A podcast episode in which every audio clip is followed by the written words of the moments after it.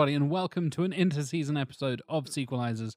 I am your host, as always, Jack Chambers Ward, and joining me, also as always, it's Matt Stockton. Do you know anything about a guy going around sequelizing movies? He's someone you'd remember. Instead of moaning, he pitches. And when he better pitch, he moans. Which one of the three of us is that? You'll never know. In a way, it's all three of us. That's the answer. Speaking of three of us, the third man in this trio of sequelizing goodness, it's Tim Atom. There's not a lot of money in free music, even less when you're being sued by everyone who's ever been on the sequelizers. Accurate. Very true. We We're are known for our We're uh, litigious. litigious legal defense Mm. and attack. yeah, it's me with a brick. Matt's been in a lot of fights. I'm gonna fuck you up. well, this week, as I said, it's an interseason episode. So we're going to talk about something a little bit different, something we've kind of skirted along and covered in various different forms across various different interseason and main season episodes. Movie skirts. Movie skirts. Skirts and movies. Start Time with to talk about Gladiator. offending everybody here. but no, we're actually going to dive into finally. I think a lot of people have been waiting for this episode. Mm. So much so that when I told my wife, like, do you talk about that all the time? I was like, yeah, we do, kind of. We're going to actually dive into film scores this week. And as is tradition with these interseason episodes, we're going to kind of talk about the history and a lot of the kind of ins and outs of film scores throughout the years and throughout history of cinema in the first half of the episode. And in the second half, we got some picks we want to highlight from specific composers of specific movies. Maybe maybe some you kind of expect. Kind of like, oh yeah, of course they'd pick that. Some, I think there's some sneaky little surprises, sneaky little, oh, I wouldn't have thought about that. Oh yeah, that's a good pick. Some sucker punches coming your way. Yeah, not But Sucker not the- not the film Sucker Punch. Ab- Absolute, categorically not the movie Sucker Punch. That score's all right. Yeah, film's not though, is it? Does it have a score? I thought it was just moody, slowed down versions of pop songs. It's that too. I hate that. But anyway, before we get to all of that stuff, let's give a little thank you to the lovely people at patreon.com slash sequelizers because you make this interseason free and available for everyone else. Thank you for your support. You you make the main seasons as long and as epic as they are. And if you go to patreon.com slash sequelizers, you can get ad-free episodes, you can get early access to episodes, you get exclusive merch, you get discounts on merch, you get bonus exclusive interseason episodes. We've got three of them this time, by the way. Full fleshed out beefs. Full proper episodes. Full flank steaks of episodes. And some tofu. Sure. Something like that. Well, you won't eat the beef yeah, steak. a so. tofu steak. I like a good tofu steak. We have covered genuinely really like interesting topics. I know we say this every time, but in case this is your first time listening and your first time hearing us rant about our Patreon, they are full in-season episodes. We don't kind of half-ass it and just do like a quick half an hour. It's a full two-hour discussion about a topic that we have on our in-season list anyway, and we just put like, oh yeah, that's in-season episode. Cool. Oh, we'll make this Patreon exclusive. So they are worth the money. Hopefully, I'd, li- I'd like to think they are. Well, even if you join for like arguably a month, you wouldn't be able to listen to all the content. Yeah, you can you can go back and you get access to the entire archive. So you also get all the movie commentaries we do. We do three of those per season, and we're coming up to season eleven. So you bet your ass we've got some movie commentaries coming up. And of course, we have the outtakes for the main season as well. We play games, we talk quizzes, we do all kinds of stuff. It's a lot of bonus content to be getting stuck into. And if you go to the very highest tier, the top three patrons, the highest of the executive producers, you can actually pick an episode as they do. We've covered that a couple of times in this in season. We'll be covering it again in the main season. We've got some terrible picks coming up in season 11 from oh, those top, yeah. from those top tier executive producers as we kind of established over the last few seasons they have they kind of just want to torture us at this point it's very very cruel very unpleasant but yes if you would like to become an executive producer that is the top two tiers on patreon and you get a shout out like these fantastic folks Uh, we're looking for Washington. Yeah, yeah. we're gonna meet this chick with really big hooters. Sirs, you are in Washington. Really? Well, where is she? Uh, could you like make an announcement that we're ready to score? No. stuart main Oh no! Butthead! Butthead, wake up! Butthead! Damn it, Beavis. I was about to score. yeah, but check it out. It's gone. I hyper dude man Uh, yeah. We'll do your wife. No, I want to watch TV. Ah! Damn it, Beavis, you butt munch. This guy wants us to score with his wife. and he's gonna pay us. Josh Miles. We're gonna get paid to score. Yeah. and then we're gonna get a big screen TV with two remotes. Beavis, this is the greatest day of our lives. yeah, Denos. Are you two heading for Las Vegas? yeah. We're gonna score. Oh, well, I hope to score big there myself. I'm mostly gonna be doing the slots. Yeah, I'm hoping to do some sluts too. Yeah. Jonathan Firth Clark. So, uh, uh, wanna, uh, you know, uh, Do it. We're finally gonna score. Do it. Ow! You guys want to score? oh. Damn it! Marcus Lindstrom. Don't wear yourselves out, boys. Save some energy for me.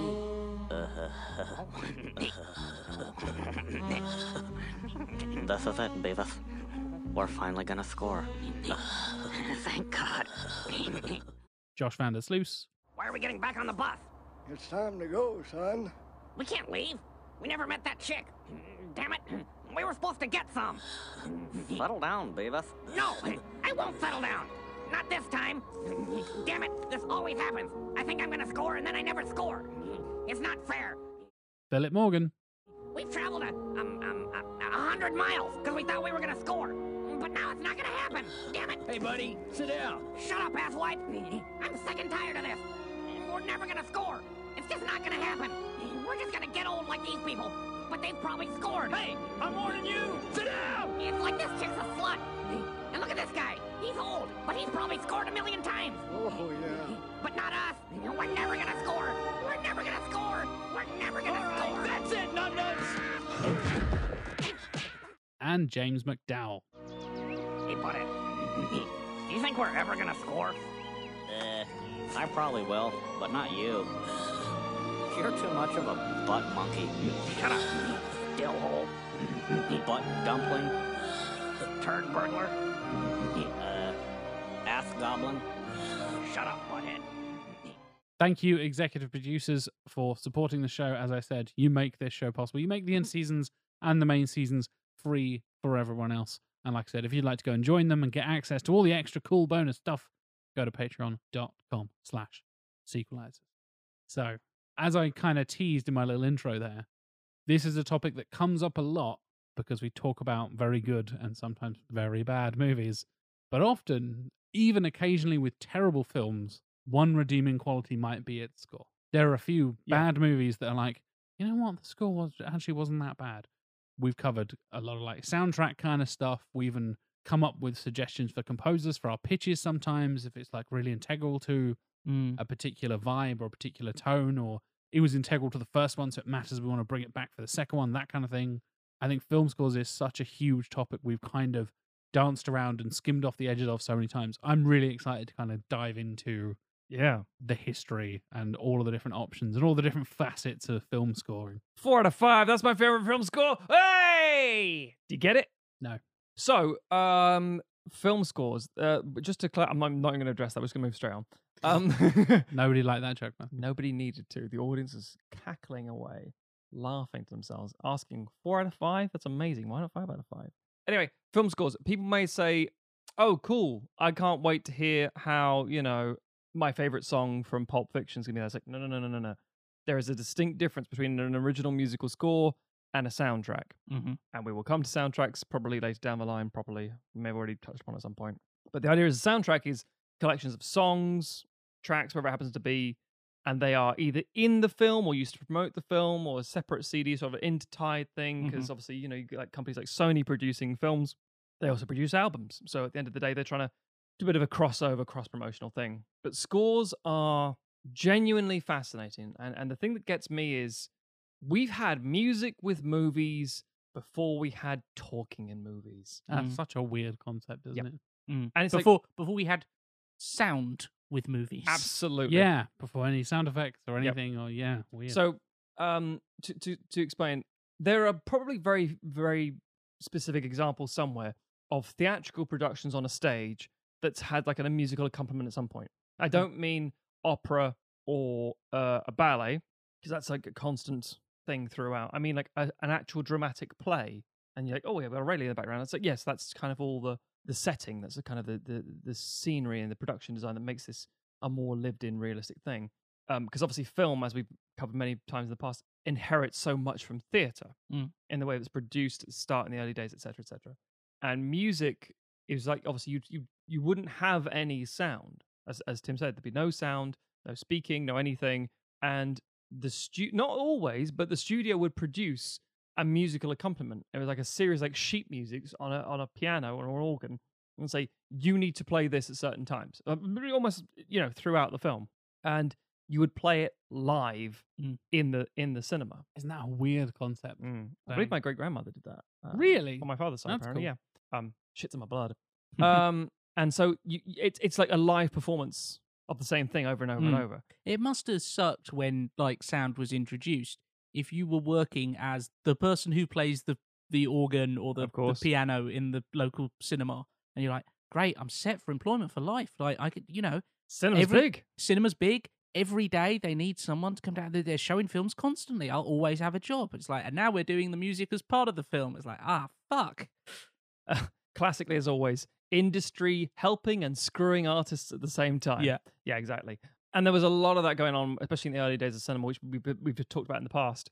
There was, it was such a hotbed of, of technology and new innovative styles and, and Mm. ideas that you ended up with, like, you know, you needed this whole department out of nowhere. All of a sudden, we need this. Why? Yeah. Because we haven't, because stunts are a thing now. Yeah. Okay, fine.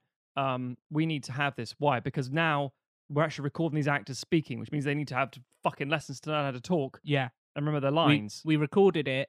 We recorded them doing a fight, which obviously was a fake fight because we can't do a real fight, and the punches don't sound like we want punches to sound. How are we going to fix that? Create a foley department. Absolutely. And What's just, that? I don't know. It hasn't. It doesn't exist yet. Is that why we called it Foley? It's a stupid word. Yeah.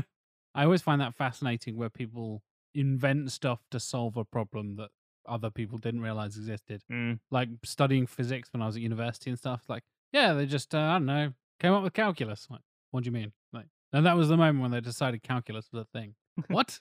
Like, yeah, we just uh, do us uh, sound effects and stuff. Just just do that and record it. I saw a problem and did a thing. What do you want? Yeah, blows my mind like the ingenuity of people that are able to just come up with these like groundbreaking things we now just totally take for granted you know as you said a, more than a hundred years later Yeah. in our cinematic journey through history it's like this weird oh yeah that was a thing somebody was the first ever foley artist there was the, Mm-hmm. the first speaking role in a movie was the thing Mhm. it's like oh yeah there was the world's first film score like, jesus yeah christ we seem to be delving back a lot into the history in this interseason but i think like the fact that we covered stunts and we went as far back with like Metropolis and stuff like that Mm, with the robot mm. side of things, coming back to like this is before talking in movies, Mhm.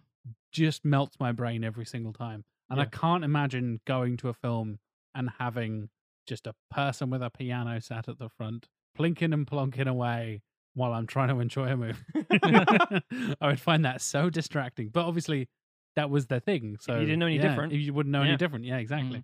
but it also speaks to how core music and score in terms of like an orchestral score or uh, you know a, uh, an instrumental score is to cinema that even when movies were essentially unrecognizable to modern audiences it's like hey it's black and white it's 20 minutes long there's no sound with it there's interstitials with the dialogue being held up Yep. the style of acting is completely unlike what you're used to like the genre is kind of like completely you know so far removed from stuff today but we know that when we show this we need some music there to keep people involved to create these emotional cues to make the experience whole Mhm. and that has that has had continuity from the very earliest days of cinema all the way up to today Absolutely. And you very quickly get some very distinct trends. You get very distinct uh, methods of obviously we don't talk about all of it, but the idea of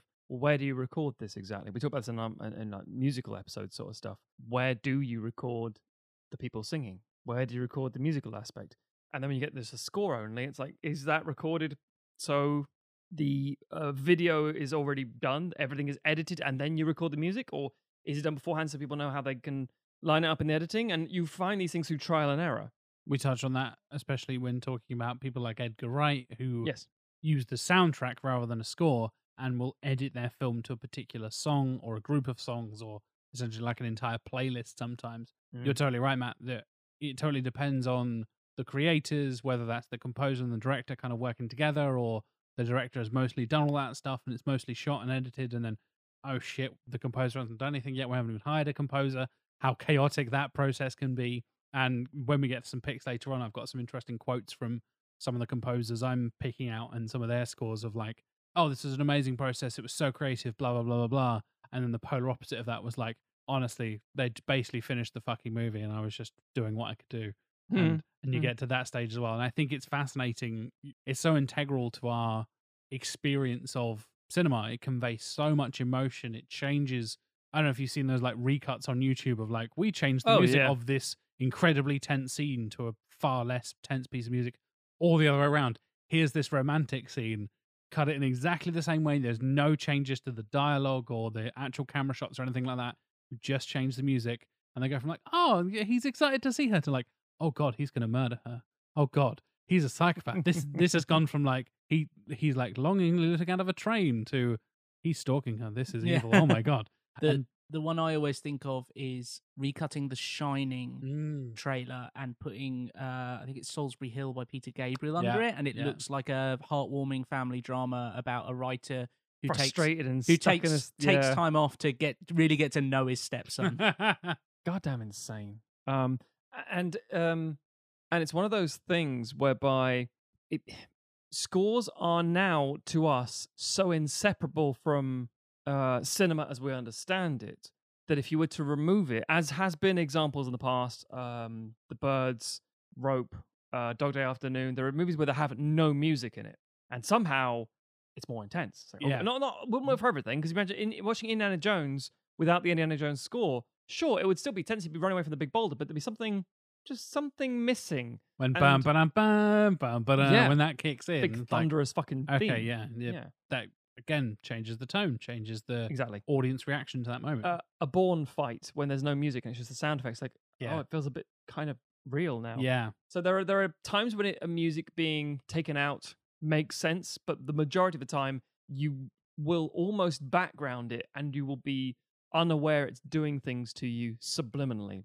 for a lot of the time. I was like, oh, this is it's really good. It's like yes, because the music is telling you it's good. Oh, I don't trust this guy. Yes, because the music is telling you not to trust this guy. I mean, uh, yes, the performance, but that's whole the point. I mean, there's always a great moment where you know, uh, again, let's take, Raiders. It's like a, a, a good moment where you get um, uh, Toht coming in with his uh, sort of you know tortury device. It turns out it's a, it's a mobile coat hanger. But again, that sort of air of uh, na, na, na. oh, it's fine. It's like, what are you doing? Just doing a thing. yeah, Um, and it, it very much for that. Just to, I want to touch on this as well, but we always, well, I, I often talk about Bollywood and why there's songs in it all the time. And to uh, Indian cinema goes, a, bo- a, a film, a Bollywood film with no songs in it, is as unusual as watching something like Shazam with no soundtrack. And you're like, yeah. Mm. I get it, but why would you do that? So from this, I think, yeah, we'll go after big musical numbers. Why wouldn't we? Um, That's a way to live your life. yeah. I wish I lived my life that way. I was like, why wouldn't I do big musical Why, numbers? why wouldn't I? Yeah, But then equally, it's like, yeah, I mean, I can see Spider Man saving the day. I don't need a theme song going. It's like, you kind of do. Mm. It's really good. It's like, yeah, well, if I haven't heard it, I'm not missing anything. So, yeah, uh, uh, as I say, it's an integral part of cinema. It's been around since the start, before we, before talking, before sound, before anything, and it's ingrained and frankly vital. There are examples where you can take music away, and that's always great and really fun. But the majority of films will have one, and I find whenever I'm doing like a Q&A with the director or whatever, one of the questions I will always have in reserve and always want to talk about, genuinely talk about, what was it like working on the score for this film? Because each director you speak to will have a different approach, a different idea from film to film to film to film. Um, and it's just as revealing as, oh, what was it like working with so and so? Oh, what did you want to do with the story? Yeah, I think that's the thing is that you can do scenes with no score. You can do whole chunks of a movie with no score. But as with most things, the the question is always w- to what effect are you doing that? Absolutely. And because it's so unusual to have extended sections without any score and with no, you know, other soundtrack or whatever, essentially silence and all you've got is dialogue and, you know, the the kind of the foley, the the the sounds of the world. Mhm. Um it's I think it just it, it shows how essential score is because it's like that is so unusual. It it almost always makes audiences go, "Oh, what's happening here? Something Yeah. something's off." And it's like, "Oh, it's because I can't hear any music." Yep. Whereas, and obviously there are moments in cinema where we we sit up and go, "Oh, the thought the score just kicked in," but oftentimes uh, a composer their job is to it's su- it's such a fine tuned job that they do to augment the mu- the mood of a scene without necessarily kind of reaching out of the cinema and slapping you and going, "Hey, listen, look, listen to what the music's doing, silly." and that's a really, really good point because we are so used to this element that we never stop to think, why is it here? Mm. Um, and okay, so, so you're right. It is manipulation. That's exactly what it is. It's like doing another thing with visuals, the performance. Oh, that man is sad. I can tell he's sad. Well, he's crying. Like, Hmm. Okay, well, that's just an empathetic thing to, to gauge from. But then, oh, I, I feel I have a bad feeling about this. Why? I feel like he's going to get something that the scene's just going to go very bad for him. Hmm. And it's because you know these soft strings are coming in, all those bits and Hmm. pieces. You know, oh God, something's happening. But most importantly, unlike theatre and television does the same thing because against emulating film, why is there music? and I don't mean in the sense of like well, we know we know why it's to manipulate the emotions. We'll get back to in, it more in just a second about all the ways it can do that with different instruments and, and different things and how Mm. much or how little. Because you know, you know, it's music in the early days was on like all the time music now comes in at certain points and it creeps in or it thunders and it just slaps mm. you. It's like, oh God, it can shock. I mean, as an example, it's like, dun dun, dun dun dun dun dun dun, dun dun, dun dun, assemble. Dun, dun, dun, dun, dun. It's, it's a handoff between where we don't, you know, it's, the, it's not the competition between who's talking, what's the sound of the punch, what's the music, where it, but it's, it's, a, it's a gliding in and out of these things. Mm.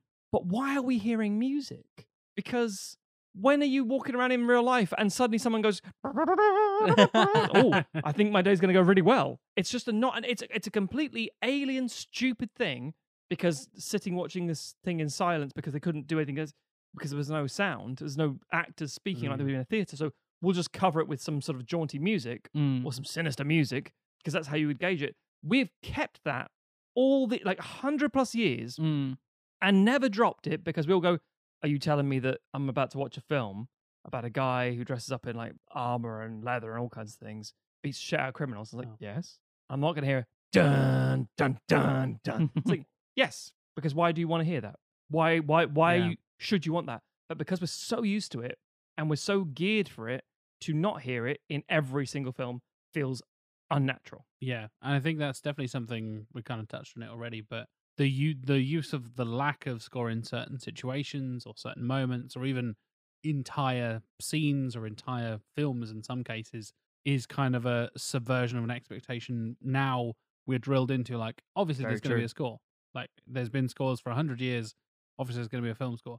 You saying it there, Matt, it is a weird thing to think that like no, that's just normal. There's just going to be music behind a film while people are talking and stuff. It's just going to be music most of the time. Like, that is weird, actually. That's very weird.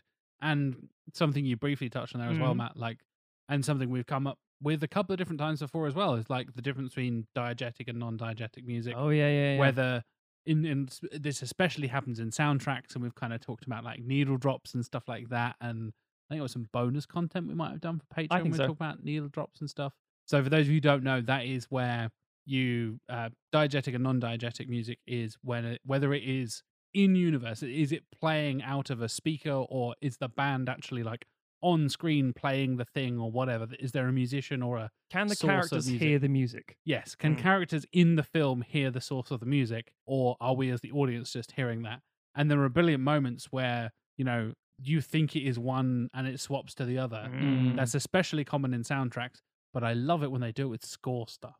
You think like, and then suddenly they switch a radio off or do a thing, or there is something in the background that is actually playing. You're like, oh, that's really clever. Mhm. Oh, I like that a lot. The the uh the music, the Edith Piaf in Inception Mm. that they're listening to, and you realize that Hans Zimmer's score is actually the slowed down version. So it's Yes. likely what they're hearing in the dream. and They take off the headphones and go, oh, Yeah. so Mm. they're hearing this as well. Oh, that kind of thing. Yeah. Yeah, yeah, and I think you know there there are filmmakers out there who, for example, the the Dogme ninety five filmmakers who who set Yeah. themselves these very strict rules about what they would and wouldn't include in film, and one of them was that the only music that you could have was diegetic music. Interesting. it had to be there had to be something in the scene that was Yeah. producing that music. If the characters aren't hearing it, you're not hearing it. exactly. Cool. Yeah. Um, which leads to some very a very distinctive style Yeah. of filmmaking because Which should be the norm, right? Kind of what we're talking about. yeah, Yeah. That makes way more sense in terms of like how we experience the world in our everyday mm. lives than they're just being background music the whole time. Im- imagine you go to a play that's a and like it's not a musical, and someone's just talking like, "Damn it, Marjorie! what the fuck is that? yeah, Where's that coming from? I can't. There's no orchestra pit. Where's Yeah. that coming from? Yeah. yeah, yeah. I I I I would love to speak to someone who is better versed in theatre to find out Mm. like have plays with soundtracks and scores. Oh, Danny oh, Boyle did one yeah. for Frankenstein. Mm. There, are, there are versions. There are yeah, examples. yeah, yeah. I, but- I I would be fairly certain there are examples. I'd love to know like how accepted is it? When did it Oh, start? yeah, are there yeah. certain theatrical movements that that have really embraced it? And obviously, you have stuff like opera and musicals, Mhm. which are so embracing of music, but to, for for kind of quote unquote straight up plays, um, Mm. it's it's a really fascinating because, like you say, it's it is completely unrealistic to have that music going on. Obviously, we have music in real life, but there's a very big difference between, especially when we're talking about soundtrack versus score. The sound, the the the music that you hear in life is more likely to be soundtrack. It's songs on the hmm. radio. radios. yes. It's what you're listening to.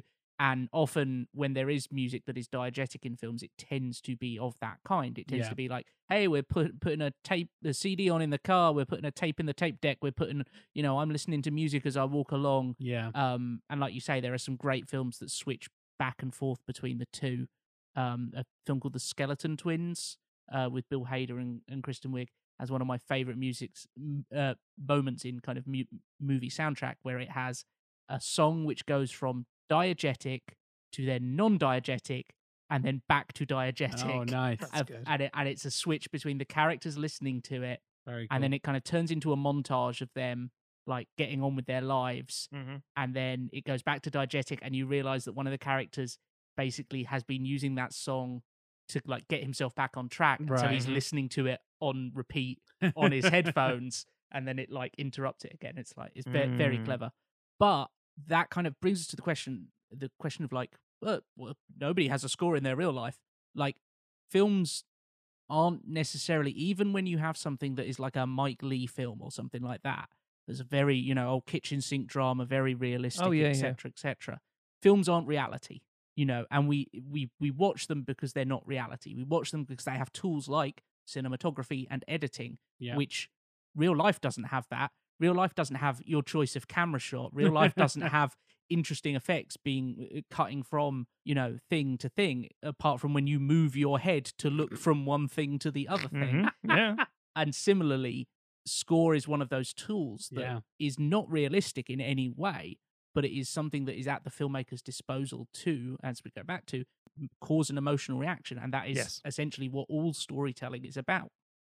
And that's what music is about, right? That's why humans are so no matter what culture you go to, no matter how far back or how across how far across the world you travel, people make and listen to music in some form. Whether it's literally just like percussion and drumming, Everything is a drum. everything is a drum.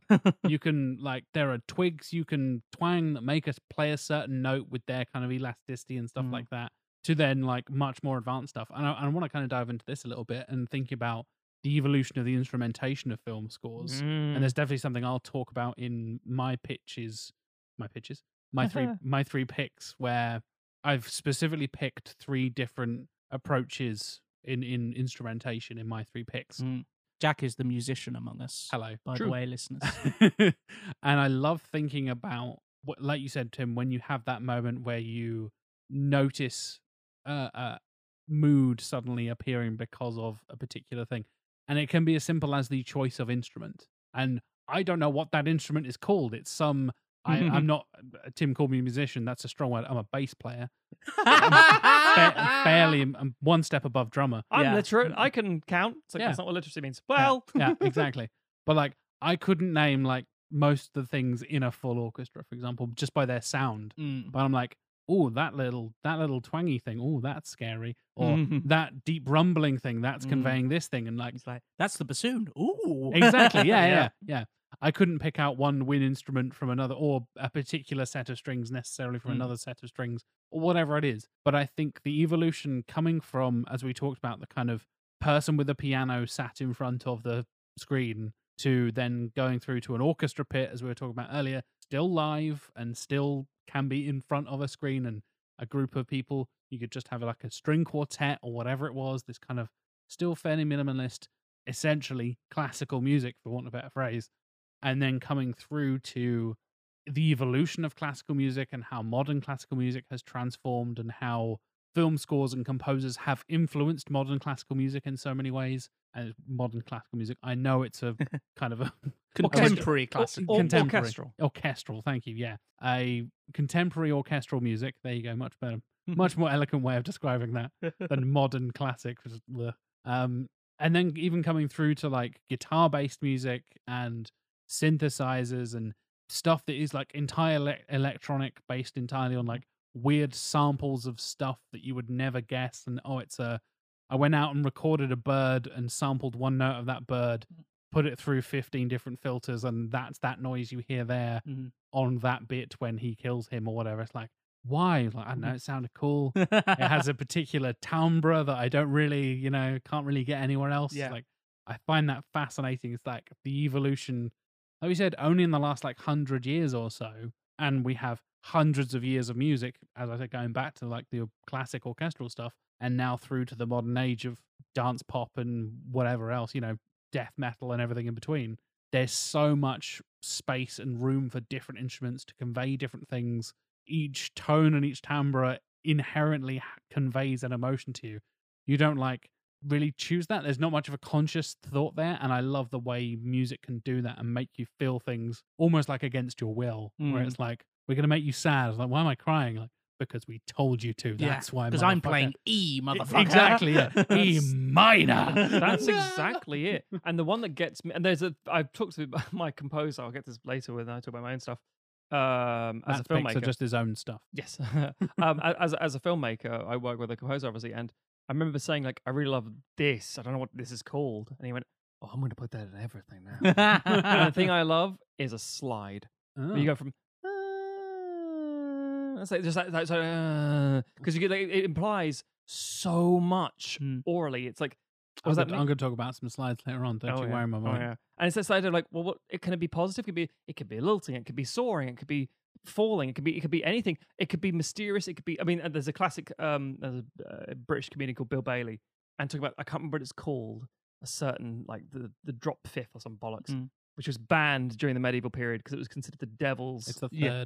Third. Is it the third? Yeah. There yeah. you go. Yeah, yeah. yeah. It's, it's the devil's notes. The, the the Black Sabbath note. Yeah. Down, down, down. it's like, oh, it's too evil. Evil. it's like, the satanic it? chord. Yeah. yeah.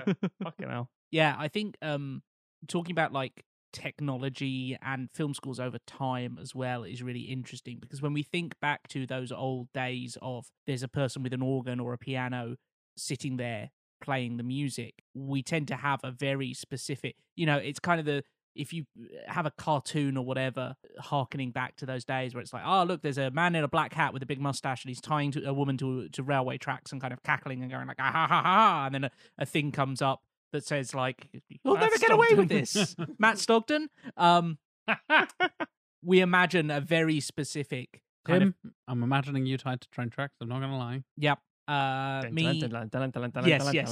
yeah, a very specific like piano driven score because that would be what would be played in Absolutely. person, and then there's that transition through to okay, well now we have sound in mu- movies. Now we have now we can put whatever we like on there, and you get obviously trends in that, and then the dawn of the synthesizers in the kind of si- 50s through to the 60s to the 70s how that impacts how film scores sound and i think especially when you get to like the 70s and 80s Mm.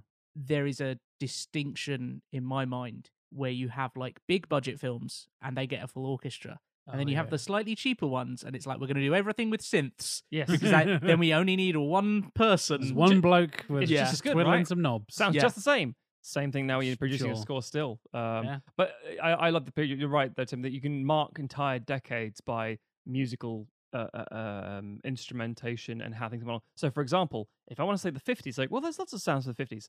And I just play a theremin at you. Oh, no, it's every science fiction film I've yeah, ever yeah, seen. absolutely. Yeah, I'm going to correct myself. It's a tritone, not a third. Ah. I was close. How not- dare you, not, Jack? Not close. enough. So I told you I wasn't quite a musician. I'm a lowly bass player. We don't play chords on bass. Don't be silly. Um, One but at a it's also known as diabolus in musica, There it is. the, the devil in music. yeah. Um, a tritone, a triad, the flattened fifth, or the devil's interval, which I appreciate. And Brilliant. I, I was right with the Black Sabbath reference. Oh, no, so- I- the, I the- believe you, the yeah, yeah. devil's interval is when he goes and gets a little tiny tub of ice cream. Just going to step up for a minute. Ice ice cream cream- store opening. the ice cream tub for Beelzebub. There we go. and it's it's interesting. 'cause Obviously, we talk about like how various time periods there are certain trends that uh, uh, because of instrumentation and because like everything, someone does something cool and everyone goes, "I want it to sound like that," Yeah. and everyone Yes. does it. or a film is successful and an executive goes, "Make it like that, please." Absolutely, And that happens both ways, right? Music influences film, and film influences music, and Mm. absolutely. have that kind of Yeah. correlation to each So other. there are certain examples like the theremin you will only hear in a certain period of time or trying to evoke a certain period of time in the 50s usually because it's like that's B movie like it's Yeah. like, oh what the fuck is happening here Mm. I guess the future It's a weird, like, I don't know, it's a weird electronic sound that is just very unique doesn't sound like anything Yeah. else, and it is played by just using your hands and not touching anything, Mm. and interacting with the electric field around the the stick Antenna. and stick and hoop. Yeah. which makes complete sense for like a futuristic sound. But then there are other times. but Obviously, it was overused, and we don't. I mean, it's very rarely brought in now anymore. Similarly, in the eighties, only starting to see a slow comeback every now and again. The saxophone was done to death. Mm, so many fucking like fucking sax solos and sax like, like for for sad times, hard times, emotional times, romantic times. Fast Times at Ridgemont High. That Yeah. um, and it, it, it literally by the, end- the the late eighties, like we're done here Yeah. never bring me a saxophone again. And it's like if you think Until about, it becomes nostalgic. absolutely, yeah, yeah, yeah. I love hearing weird like diff- you take a score or a famous piece of film music and turn it into a different genre. So you Mm. take something that originally had a saxophone in it and you play it on a theremin or vice versa. Yeah, yeah. I remember hearing the disco version of the Star Wars theme. Like, Oh, "Ba- yes. da- da- da." Like, in the background. It's like I should be like smashing through boxes and like down an alleyway, driving my slightly too Yeah. wide car down a small alleyway. They did the same thing with uh so in Guardians 2 specifically, they were doing this whole thing with David Hasselhoff, the the the, the, the Hasselfrau, that's uh, yeah. But they had the Guardians theme coming in, and it's that same thing Star Wars doing with like, pew, pew, and it's got Yeah. some disco sort of beat to it. It's like, but it's still got that theme going throughout the whole Yeah. point. It's like because yeah, you can repurpose it quite interestingly, and that's before you get to a load of instruments that uh, that just are never used. I mean, a, a great example is Hans Zimmer Mm. working specifically on Dune. Yeah. There's a very brief, there's obviously a lot of different things, but there's a there's a very short featurette on YouTube um, about how, how he worked on the score. He said there's a guy I'm working with, and he either makes instruments or very noisy art pieces. I haven't decided yet. he lives in a house that makes sounds. And you're like, what? Yes. Um, and it's just that th- these are. He said it's like, oh, how? Okay, I want you to play this sort of flute instrument, sure, but don't blow it normally. Just go. Okay, I'll do. I don't. That's not how this instrument works, but sure. And as and then he's looped that a hundred times, and you get this really ethereal, terrifying new sound. that No Mm. one. I mean, obviously, nothing's new, arguably, with, with um, music instruments, but it's the idea of like this isn't how this is meant to be played. It's like good. This is meant to be an alien world. Why Yeah. would I? Why, Yeah. why would they have a, a X piece orchestra with strings and it's like it's Mm. space. It's the future. Yeah. And all the Get some fucking throat singers in there. yeah, absolutely. yeah, all this needs to come through. It needs to feel like it's going to be an otherworldly experience. Like, and it's like there's a very, very high pitched pipe, like a little whistle style Mm. pipe, and you usually just associate associate with like uh, the Arabian Peninsula and parts of Egypt and stuff like that. Very, very distinct, shrill sound. And they make it into bagpipes. Yeah. It's not bagpipes you're hearing. That's why you're like looking at the thinking, it's kind of there, but it's kind of not. It's and like, yeah, a 'cause lot it's not. that, a lot of that Middle Eastern influence in the Dune soundtrack. They're like, Absolutely. oh, ha, ha, that kind of like, yeah. That interval is very Middle Eastern. Absolutely, because it gives you the tone of a thing that's on Earth that's recognizable without being something that we know. Mm. Um, and obviously, th- th- this is before we even get close to the idea of guttural, the fact that you know everything is a drum, and you are an instrument. Mm. The human body is literally an instrument, as in like literally that, but also bum bum bum. I can make sounds with my mouth, and that's the song. Yeah. not a good one. That's a great song. That's a hit, baby. that's that's uh, uh taken from Multiverse of Madness. That's copyright. We're getting fucked. Um, so yeah, so effectively there are so many ways you could do this, and it's the consideration. But I'll come back to that in a little minute. I do think there is a kind of special kind of insanity uh, that that music producers and engineers have. I always just think of Martin Hannett in Twenty Four Hour Party People, Yes. where he's out on the the Yorkshire Dales, Yeah. uh, just like pointing a microphone into nothingness, and uh, Tony Wilson, played by Steve Coogan, comes up and he's like, "What? What, what are you doing, Martin?" He's like, recording silence." You're recording silence? Well, now I'm fucking not. I'm recording Tony Wilson. Yeah.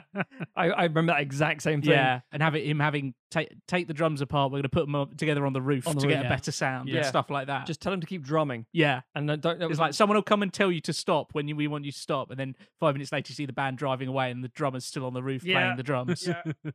I love the whole taking instruments out of their place or playing them in weird ways, reconstructing all that kind of stuff. Uh, an example I'll get onto later on. Here's a little tease for you. oh, I'm going to talk about Tom Holkenborg, also known as Junkie XL. Mhm. Doesn't give away what I'm going to be talking about. He's done a lot of movie done a soundtracks, lot of franchises, a lot of big done things. a lot of scores. He specifically, quote, he in his own words, I kind of sort of build instruments, but not really.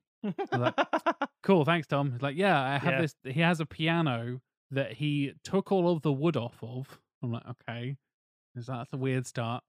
Uh, restrung it with like thicker strings and plays it directly on the strings with his own hammers. Mhm, mhm. So getting rid of essentially ignoring all of the keys and all this weird shit. And some of the strings he he was touring, I think it was uh reverb.com around his like studio. There's a massive like plate of perspex in front of it. It was like, oh yeah, if one of these strings breaks, it's under like four or five tons of tension. It will it will take your head clean off. absolutely, yeah. And it says, when I play it, I wear a full like riot gear face helmet and a chest protector as well. And then you see him like bling bling bling bling ding ding ding ding ding ding in a full like riot gear Yeah, thing. I'm like, yeah. this is insane. That's how you make fucking music. That is fascinating to me. Yeah, uh, one of the composers that I'm going to talk about Oh, later, there's another tease. Look at these Oh, yeah, teasers. um, has a Get has teased. a whole genre thing See, he- It's yeah. indescribable weird shit that composers yeah, do. that he Mm. he calls organic music. there you go. Um, where he has instruments made of paper and stone and water nice. that he will use to make compositions. And Mhm. so, like, he did one where it was all made up of like basins that are filled with water, Mm. and then you're manipulating the contents with like bowls and bottles and hands and stuff, doing stuff like uh, instruments that are constructed from differing thicknesses of paper that are then used as cymbals and drums and reeds. And then you have other bits where sh- sheets of paper are shaken or struck. What the fuck? Yep. Um, what does that mean? yeah, and- and, like he wrote a whole thing called Earth Concerto for Stone and Ceramic Percussion and Orchestra. Kind of cool. It's like, yeah, go wild. Nice. Yeah. There's a YouTuber that does something similar to this. As far as I know, he's not a film composer, but he does basically turns his pianos into weird pianos. Uh, Mattias Krantz, if you go and check him out, I believe he's Swedish. Um, and he will turn a piano where it's literally played by actual hammers Yeah. rather than piano hammers. He restrung an entire one with guitar and bass strings and see how that sounds. He tuned an entire piano to the note E, but every key is E, and then has like professional piano tuners come over to his house and be like, What do you think I did to this one? It's like plink, plink, plink, sounding really metallic. Pling, pling, pling, pling, pling, pling. As fucking guitar strings. He's like, ah, damn, you got me again. Because that's the weird thing, isn't it? A violin, a guitar, a harp, and a piano are kind of the same thing. It's just what you're doing with the strings. And what those strings are made of, Exactly. how you're hitting or Mhm. playing or plucking or whatever. You can get so many different sounds out of one instrument. Mm. Like take a guitar, for example, is just six strings, four usually metal wound, whether it's nickel or steel wound or whatever it is. Sure. And then two are kind of just the, the core, essentially, without the winding, the higher strings.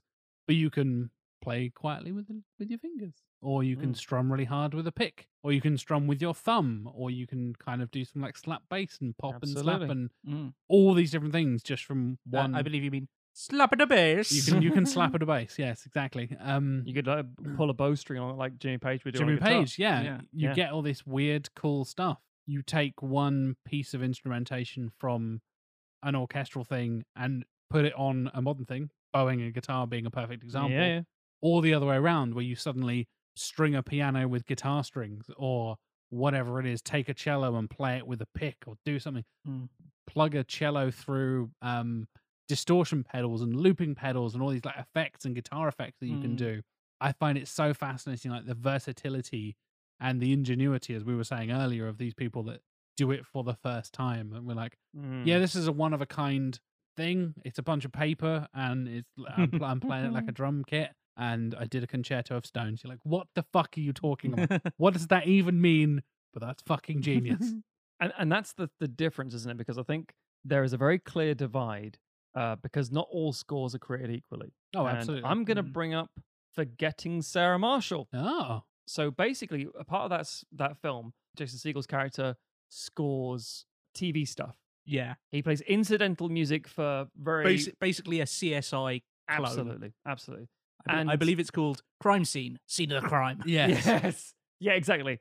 And it's it's it's like he's playing whatever he's he's in a funk and he's depressed. He's playing a certain type of music. It's like, can you just maybe play it like a normal generic, oh, I don't want to get my dick cut off kind of bad guy thing. It's like, yeah, I can. And again, what's the phrase? We use, uh, animation at work all the time, which is, uh, this is for meals, not reels. Um, that being show reels. Um, it's like we're just going to do the job. It's not. Yeah. it's just to pay the bill to get. Yeah. The, and, and you have so many sco- uh, uh, composers who are like, "Oh, I did a fantastic score. I love that they bring everything to I this." poured my heart and soul Yeah. into Mm. this. And then there's like, and then "This is a piece of shit. I don't care." And neither did the director, neither the film. It was useless. And you know what? They didn't want anything, so I gave them the bare minimum. Mm. And not because they're not professional, because like they didn't want a big considered thing. So we're talking about Yeah. prepared pianos, talking about all these kind of things. It's like it's the same with acting. Sometimes people go like, "Oh, I want to really get into this character. I want to go into the performance. I want to go everything and and live the history of this person and really get into the mindset of all this stuff." I did the research of the time period. Sure, great. But some other guy just rocked up and just bashed out the lines and left Mm. and composers will do the same thing and you will find that it's not just composer by composer it's project by project Yeah. how considered do they want to be sometimes there is nothing wrong with uh, a composer every composer you love uh, or, or, or uh, actually there's a there's an assumption there sorry every film that you love the music from Mm. and then you start tracking going oh that's the same guy oh wow that sort of you know thing Mm. there will always be something where they've pared it back to practically nothing. And it's Mm. usually because of how they learned music, probably the piano or Mm. a flute or something very simple and very minimalist. And it's just haunting and beautiful sometimes. You think, Mm. oh my God. Um, I know Guillermo del Toro, when he was doing Pan's Labyrinth, had a real difficult time trying to get Navarro to just say, like, right, look, look, uh, oh, Navarro, sorry, just to say, can you just give me a fucking melody? like a that nurse sounds like something Del Toro would just say. like a nursery rhyme. La la la la la. Just that, Mm. please. It's like, oh, but I can add. A, I don't want you to add a load of things. I Mm. know it could be better. I want the simplicity of it, and that's that's the point. So it's th- there's there's a limit. There's cutting things off. There's knowing where to start and where to stop. And so, for example, we talk about Hans Zimmer on on Dune, assembling some of the greatest people. I was like, oh, we work with this person on Gladiator. We work with this person on Rango and the, the trumpet stuff. Oh, fantastic! That's amazing. Let's get them back. I can't wait to. Oh, well, let's absolutely do that. Brilliant. And then there are times where Hans Zimmer's just rocked up and said, "Yeah, this is a conversation." He you know, he says it's like a conversation, you know, a question and an answer. That's how music works. And like, sure, that makes sense. That's how you view it. But there are Hans Zimmer scores that are completely forgettable. I mean, there are composers I love, like Clint Mansell, who I think has composed some of the most intense and amazing music, but there's also stuff he's done that's like, oh Jesus, this, he did this really, and you listen to it, and it's just regular background rom com nothing. And you're like, wow, okay, I mean, fair enough, because sometimes that's what the performance requires. It's what the project requires. It doesn't need you to elbow your way to the foreground, going. "Bah, bah, bah, bah." I mean, there's like uh, that family. One with again, a handful of good Family Guy jokes, and one is where there's the porn awards, and it's the two composers who work on Family Guy, and they're like doing this, and one is John Williams, and he's doing this very, you know, operatic John Williams, that kind of really over the top. Mm. And he's like, what are you doing here? That doesn't fit. Um, John Williams is another example. He did the Book Thief, I want to say. And you're like, really? It's like, yeah, go listen to the score and go, oh, it's kind of nothing. It's like, Mm. yeah, John Williams did this. The guy who, as, as we always very famously say, you can sing the title of the movie Yeah. in his his music. Yeah, we, you two are very lucky we're not doing outtakes for these interseason episodes because we would have played a game of the John Williams game Ah, where alternately I shout John Williams film titles at you and you have to hum the correct theme and they all kind of sound the same and it gets very messy very quickly Mm. and then you're like Star Wars, but but fuck no, that's Indiana Jones. And then it's even times where the quizzer or the host or whatever you Mm. call it gets it wrong. You're like, no, that was right. It's like, oh yeah, that is ET. Shit, like yeah, you're right. Mm. It's so funny, but yeah, you're totally right. Even people that define childhoods and lay down these incredible legacies, sometimes you got to phone it in, man. You know, I'd be fascinated to like track that by director.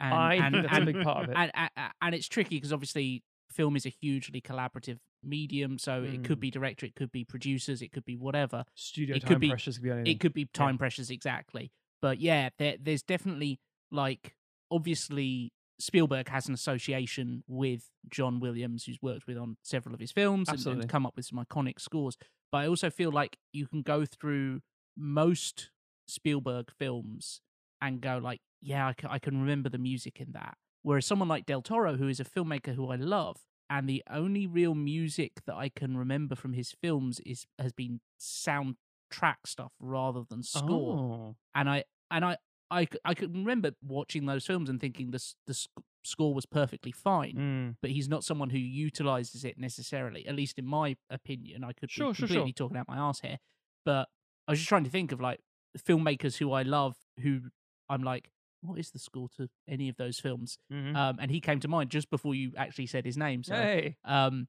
yeah so i think there is it, it comes down to what the director wants it comes down to if the director knows how to talk to the composer That is a very important one. um and i'm sure that there are composers out there who are incredibly talented who have never who have wanted a career in film scores or tv scores and have never got it because they can't communicate they can't collaborate with a director or, with a uh, you know production team in that way you know where where they can have a director come up to them and go like um it just needs to be like a little bit more kind of like mm, uh and and then and then ease it back needs a little bit more than yeah, Thi- Yeah. This is genuinely painfully accurate. To Yeah. most most directors talking. Yeah. I mean, I know um, again day job stuff. Directors who talk to sound people and music people say like, just make it pause, and I'll say good. Yeah. and you're like, ah, fuck me, yeah, why not? Yeah. and then they go away and they say, ah, it's just not there. Yeah, because you've given me nothing. yeah, yeah. And just like this bit, I feel like there should be another layer to it, but also make it kind of like more stripped back.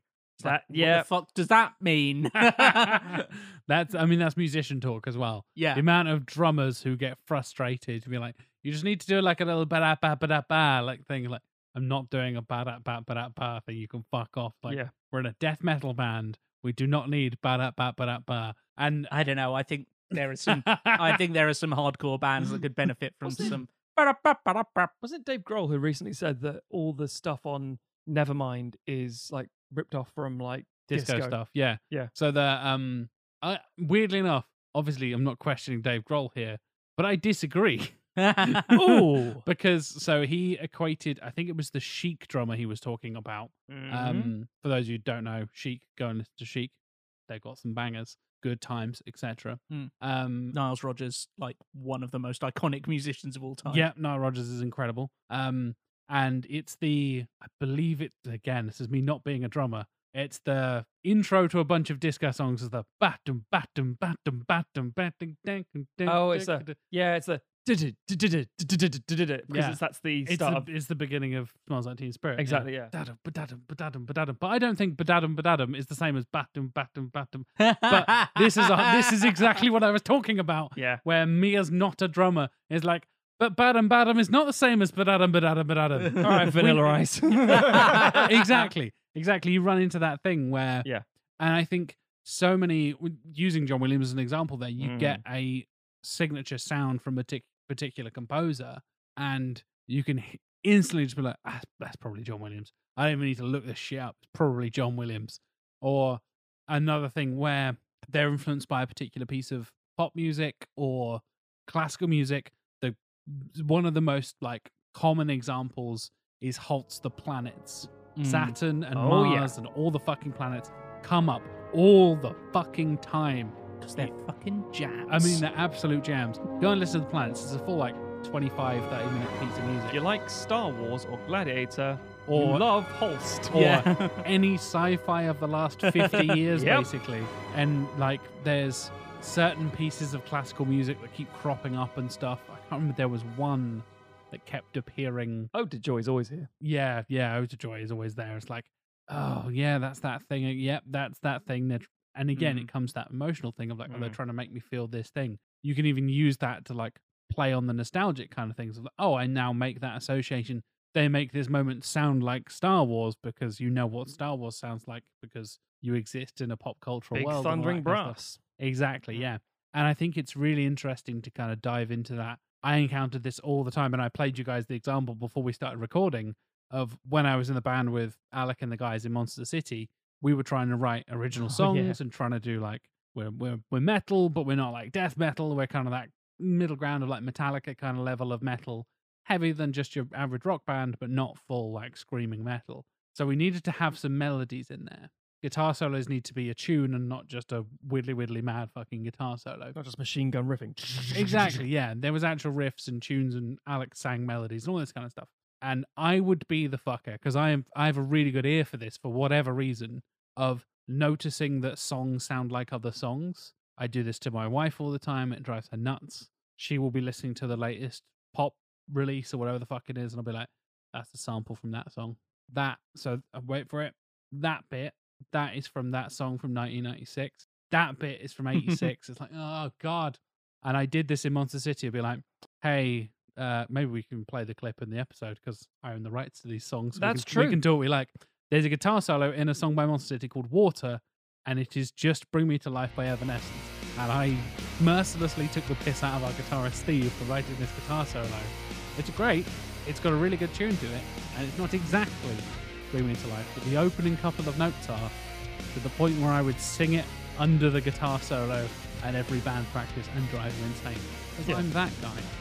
And the same is true in music all across the world and Absolutely. through all the eras, whether that's pop or rock or dance or disco or whatever it is.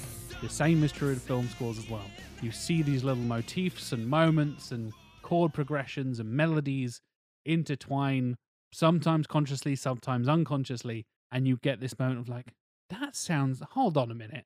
And you literally, now we have the technology, you can go and look it up on Spotify or YouTube or even fucking Shazam it sometimes. Or you can hum stuff into Google now. I don't know if you guys knew yeah, about I was this aware of this. Yeah. blows my fucking mind. It works surprisingly well, which is terrifying. the devil's work. It's the devil's work. Uh, Diablo in musica, yes. Exactly. Um, and uh, I find it fascinating that we get so many film scores that do end up, like we said, referencing things like Holst or all these kind of like old. You think like, I recognize that. Like, is that referencing a film score I've heard of? Is that an orchestral piece I've heard of? Oh no, wait, it's both because that other film was also influenced by the same piece of music. Yeah. all that kind of stuff. yeah, you get a lot of that sort of, for lack of a better word, and this is true for again every creative industry, a lot of incestuousness. You like, I've heard this voice that you've actually heard it here, and then here, and then it's from there. It's like, oh, really? It's like, yeah, what you're actually listening to is an original score from '41, maybe. Like, what? Yeah. It's like, yeah, it's been redone, and and it's interesting because the way a score is composed. I don't know if anyone knows this sort of stuff because obviously Jack's right, like writing music there.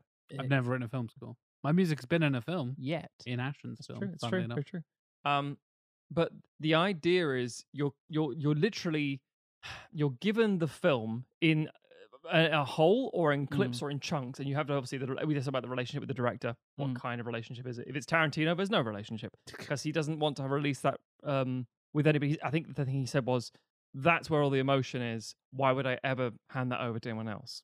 Which is a level of int- insane level of control. You're like, that's get You- better at describing it, dickhead. Yeah, you weird little man. Yeah, and as I- I've said so many times before, he has robbed us of so many amazing soundtracks because of the people he's working with. He could be working with literally the, the greatest composers who'd be like, "Yeah, I'd love to work on your film," and give us some really iconic, amazing music. Mm. Imagine if, um, fucking hell, I can't believe I'm gonna say this. I too am gonna give you a little tease from my stuff. Like, Oh, triple teaser for you, Look listeners. at this. Imagine if Sergio Leone and Ennio Ah. Morricone never worked together. Oh, And instead, Sergio Leone was like, ah, it's fine. I like these old Italian tracks. We're just going to use this instead. Yeah. It's like, uh, sure. And they're good. And you're like, this is great. What a crazy new way to do a Western. But we never hear any of Ennio Morricone's music in the films. Like, yeah, you fucked us. And that's Mm. what Tarantino unfortunately does. So it's the idea of like, how is this composed? How is it structured? It's taking scene by scene. And this is where it gets interesting. Each composer has a different way of doing it.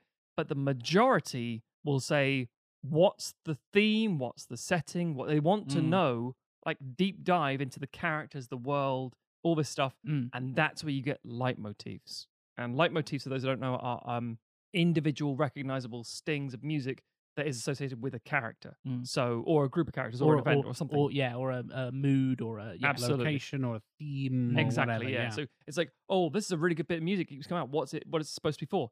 It's the city. It's like, of course it is. If you're, and if you're thinking like, "Ah, I don't really know what my leitmotif is, yes, you do. You've seen Star Wars. This the Star, Star Wars is a perfect example. We're not going to be talking about Star Wars in the second half, so we, we- can use Get it as examples there. But I'm going to talk about a lot of leitmotifs in the second half as well for one of my picks. Mm. But the Imperial March, that bum bum bum bum bum bum, again weirdly diegetic and solo. Don't started on that. But the fact that that conveys evil, right? And and it has been used in pop culture so many times to be like, this character is evil. Oh look, the evil Star Wars music. and and not just evil. It's a very specific kind of evil. It's- it's, essentially marching it's fascism. imperial march. fascism, yeah, yeah. it's, Yeah. it's div- yeah, ex- And then you get, like, spot on Tim. Yeah, Leia's theme, which is da da da da da da.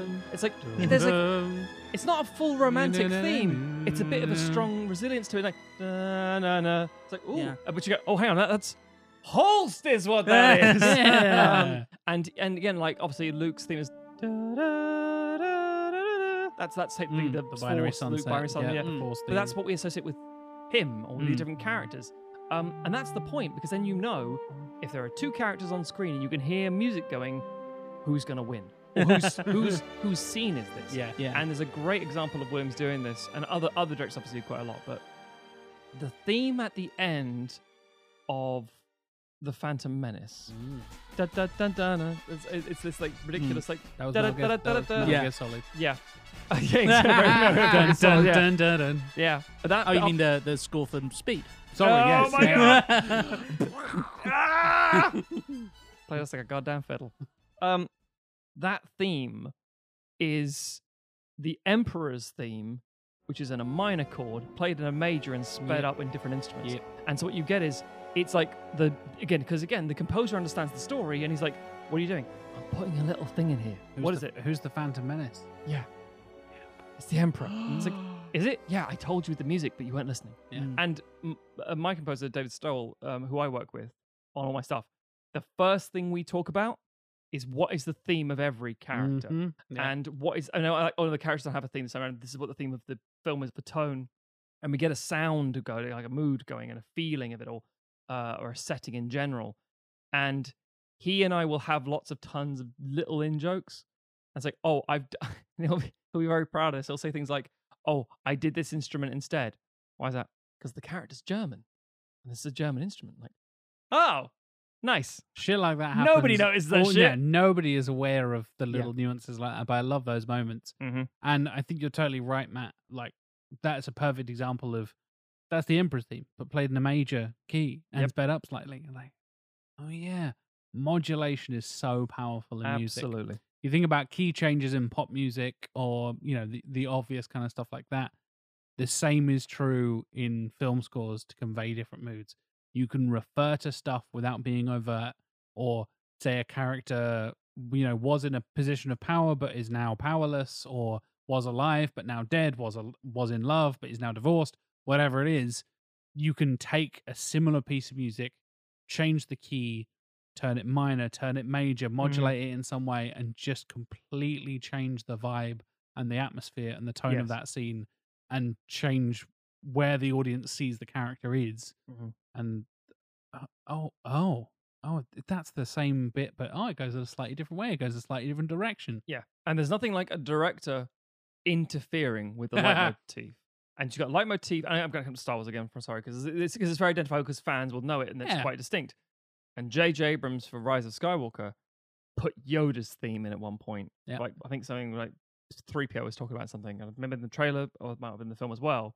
And it's like, why is Yoda's theme here? Mhm. It's like because I like the sound of it and people recognize it. Yeah. It's like, but that's not that's actually that that's ha- not how that works. That's not how that works. It's- Yep. It's literally like someone's coming in saying, "Who's this?" Oh, it's Poe Dameron. Why is he literally? I mean, I mean literally dressed like Han Solo. Why is he like he's at a convention? It's like he looks cool. It's like cool, yeah, Yeah. Because people think about Yeah, Han that- Solo. mm. Yeah. Yeah. they'll think about it too closely. in fact, that always bugs me. And to, to stick with Star Wars, another brief example of that is the the Darth Plagueis music in the Opera House Yes. thing that kept coming up in the modern trequel. That trequel, the modern trilogy sequel trilogy, and it was like, oh, Snoke is Plagueis, and then he's not, and you're like, why did you play the music then? And it's like. because it was evil sounding. Yeah, that's exactly it. Like, you either you can use that to throw off the nerds, which is definitely something Always worth do, doing, always, yeah. worth doing, or you just didn't think about it. And That that second option it, yeah. annoys me much much more. The fact that you have this enormous access Mm-hmm. to resources and budget and fucking John Williams of all people, and you're just like, ah, just stick it in, it'll be fine.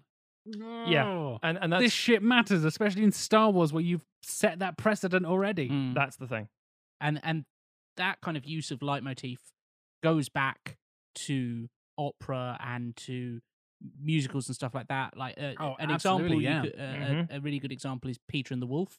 Um, I- Prokofiev, Absolute um, Prokofiev's um, uh, Peter and the Wolf. Yeah, yeah, and that's uh, for people who don't know. It's a piece of music from the the 1936, and each cat. It's kind of like done as a fairy tale, uh, and each character within it not only has a theme, but they have a musical instrument or set of instruments that are associated with them. So, for example, the duck is the oboe, the cat is the clarinet, and you can do that in film scores, and then you can do stuff like, oh, these two characters meet.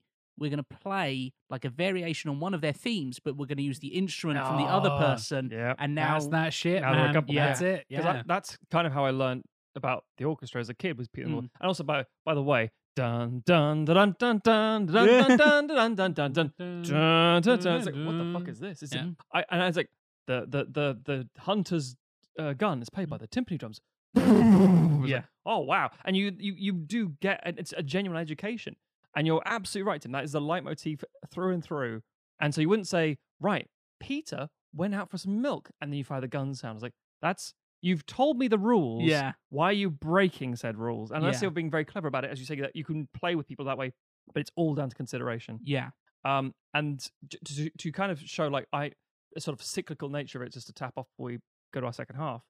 We are now at the stage where people will go to concerts like Royal Albert Hall or Mm. you know somewhere in American Carnegie Hall, something like that, or Carnegie Hall, sorry, and they will watch orchestral performances of movie soundtracks. Mhm. It's like, oh, I'm going to go watch Jurassic Park we, soundtracks. we recently had a performance uh, as part of the proms season in the UK. Yep. There was the video game proms. Yep. Uh, and it was people playing themes from various video games, Mhm. Music composed for video game, etc. because it's it, it, it- it's given this sort of like, oh well, that doesn't count as real, you know, music. Yeah. like, why the fuck not? yeah. I mean, Jack and I went to see uh, the Assassin's Creed Symphony live certainly did. with our partners, and I I absolutely fucking Our adored it. respective Emmas, if you will. Yes, that's absolutely correct. Yeah, um, I, I I genuinely loved it because the thing is, by that stage in the early 2000s or mid 2000s, I should say, you could have a full orchestral sound on a video game. It wasn't just 8 bit stuff, and even with the 8 bit stuff, it's still very well made music. Mm. Um, by the time the PlayStation One came around, you could have like like the Final Fantasy style thing, Final Fantasy Eight especially, Mm. a full on orchestra. Um, Yeah. and people will say like, "Oh, I'm going to go to London. Oh, wow, you're going to see, I'm going to see a performance. Oh, well, what? Jurassic Park. It's like, Mm. Sorry, you're watching Jurassic Park in the cinema. No, not the movie. Yeah. I'm just going to go listen to an orchestra play the music at me. Mm. Which, when you take it out of the film, is like, that's interesting. And then The- you look at it and go, no, because in itself, in its own right, it's imagine it, it's that moment you're in a big proper orchestral hall with a live orchestra in front of you, and you've heard it in a film, you've heard it as background, then you suddenly ah, and it's like, oh, where's this going? Da-na-na, and your whole body shakes like, oh my god, oh my god, Whoa. It's- it's But just like- the, the Jurassic Park theme's so fucking there good. we go, yeah, and it's The way it builds up. Yeah. and then dum, dum, dum, dum, it's, it's, it's got so many bits. Dun, dun, dun. There was a there was a tweet that was going around a, a few weeks ago that was like, you know, fake dialogue of like Steven Spielberg. I'd like some music about my dinosaur theme park film, please. And John Williams being like, "Hello, I'm about to write the most beautiful piece of music you'll ever hear in your life." Straight up, like Jurassic Park theme and weird enough, Duel of the Fates from the Phantom Menace are like two of my favorite pieces of music ever. Mhm. And I will go out of my way to just listen to them completely outside of the films. Oh, yeah. And yeah. Unsurprisingly for me, I have a huge playlist on Spotify called Best Scores, of course, and people say that, how the fuck is that terrible ass movie on here? It's like because I'm not talking about the movie. that's the thing. I'm Yeah. talking about the music. Yeah. And the music is glorious. I mean, I, I always say this John Powell's score for X Men The Last Stand Ugh. is magnificent. Oh. I love the music from that film. I think the theme he did for, for Phoenix is soulful and wonderful and haunting. And I can't really remember much of the music from the first two films, even though I Mm. think those films are infinitely better as films. That's fair. But one last thing to close out because there is a, a peril here, and we'll Mm. come back to it which, later. which we've already kind of talked about We've with, alluded with to the, it, with yeah. the Yeah, yeah. Holsts and the etc. Absolutely. etc. But uh, Your holsts and your whatnots. your Yeah. Holsts, your Holsts and such. Uh, but it's become more endemic. It seems, Yes. at least, it has Mm. become more endemic to, to modern music. Uh, Very to much modern so. it, this is the idea of what's called uh, hold music or temporary music. And the idea is that a director, and I I mentioned before, like, why do we do it this way? Because that's how it's always been done. And again, Hans Zimmer on Dune, he what did what's called a sketchbook, and he's like, here's some themes to have in your head while you're directing your movie. I'll go and Mm. refine it, and we'll put it together. That's a really nice thing. I actually did the exact same thing with my composer. Where I'm like, I'm shooting knowing what the score is sounding like for each character. I'm, Mm. I remember playing to Tim specifically saying, your character's theme is this. Mm. And there were a load of ticking sounds. I was very, because it's like, well, he's a very methodical, fastidious character, and he's obviously a bomb maker. And it's like, brilliant. I Mm. love it. That's glorious. Um, Jack hasn't heard his theme I yet. have no clue. No. No, it's very sort of I'm barely on detective. screen, It's kind of so that makes sense. yeah. Um. Anyway, It goes. yeah, just on a loop. Um, But if I'm editing and I'm like, okay, well, I need some music so I know what it's going to sound like. I need to show the back of the producers, and I can't just watch it cold. I won't get the feeling for it. I'll just put some sort of similar sounding music of what I think it's going to sound like later and put that in now. What are you going to put in? I'll put the Dark Knight theme in, and I'll put in something from fucking The Raid because I thought that fight scene was really cool, and there's a cool fight scene we got here. And uh, we'll go with I don't know something from Doctor Strange because I like the harpsichord sound. Mm. Okay, that's sort of fine and then you start going, "That's really good. Can we cut it here because I think that music cuts in really nicely with it." And there's nobody saying, "Well, they are, but they're not listening." But you're not using this music. Oh no, no, no! I know that. Mm. So don't change. Stop the editing it to the music you're not making. Yeah. You're not going to bake into the final Sit there movie. with a metronome. Yep, That's what you should have. You should have a click track. Yep. Oh god. Yeah. Um, I, I've been told that my edits. I'm, I'm like, I, I purposely will not have music on when I'm editing because I'm like, I want the the scene to work, Mm. and then my composer to come in and say, right, Now I'm going to elevate it. Exactly. It's like you do your bit now. It, it's like it's almost like you know I've been rehearsing the lines because the actor couldn't be here, and then the actor starts acting, and in the background the director behind the camera's going. Yes. Like, can you shut the fuck Or up? and Let the actor act. or then wants the performance to to match Yes. what they have in their head without taking into account the fact that They're an actor bringing their own thing. exactly Abs- absolutely. and So there are so many instances of directors who will say, "I've edited this with this," and every time you bring me some new music, the reality is that what they're going to say is, "Ah, I kind of like it, but there's something missing." It's like, yeah, because you for the last twenty weeks have been listening to the same song, Mm. and now I can't sell you on anything else because you're going to heard that and only that. So what you end up with sometimes is, you know, it's a rough idea and it goes along with it. And when you're at test screenings, for example, um, my aunt went to see a testimony of, of Serenity years and years and years ago, and it's like, oh yeah, the music in one point was, and she recognized very clearly was the Shawshank Redemption. It's like it didn't work, but you could say it's this kind of thing. It's like, Yeah. okay, sure. And obviously, I think it was Thomas Newman who did the music for that one. Wasn't pushed into making it sound like the Shawshank Redemption, but he knew Mm. that he knew what you would do with the tone. Yes. I know what you mean by that. Don't make it. That's the worst thing you can say to a composer is make it sound like this. Yeah. because you're like, "Uh, fuck you. Yeah. Um, unless they're very good in certain ways and say, no, that's fine. I can take that leitmotif because we're using it intentionally. But hold music can be so poisonous because what it ends up being with is that get it as close as you can without us getting sued. yes. A, a la uh, Mars and Holst. Uh, sorry, Mars by Holst in Gladiator, which is very and like like there's like Mm. three notes difference yeah. in Gladiator to make it like, well, this And- is so close, it's ridiculous. They have it a bit better because Holst is from like 18 Yeah, yeah, yeah. uh, and is not going to sue. Whereas there's an increasing tendency now to use other film scores Mhm. to score your temp track, and you end up even when it is legally distinct. And there's been situations like Titus and 300 where the music was so close that they ended up having to pay to the Titus composer a bunch of money.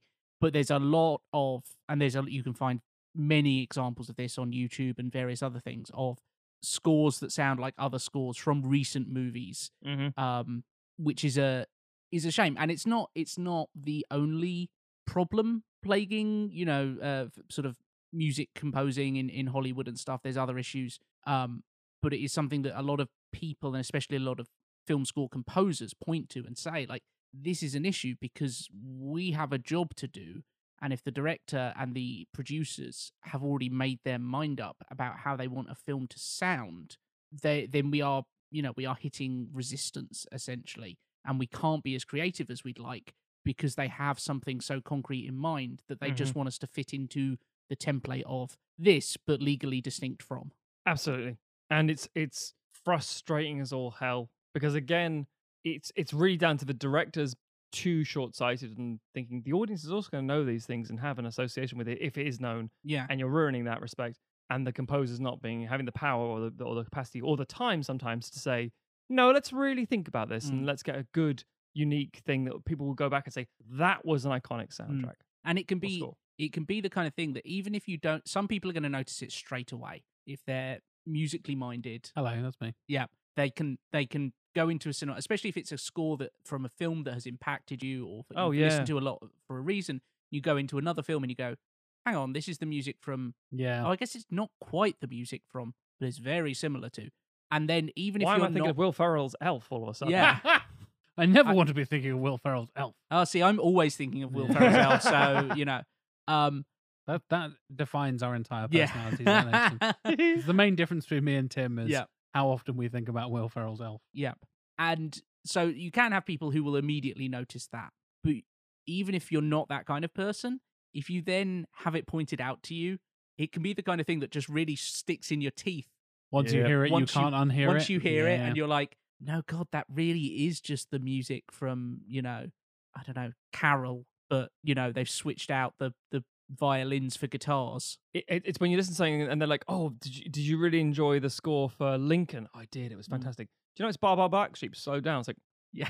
uh, this isn't true, by the way, but you know, it's, it's that kind Yeah. of. But then you listen to it, about to blow some listeners' Yeah, minds. like, yeah.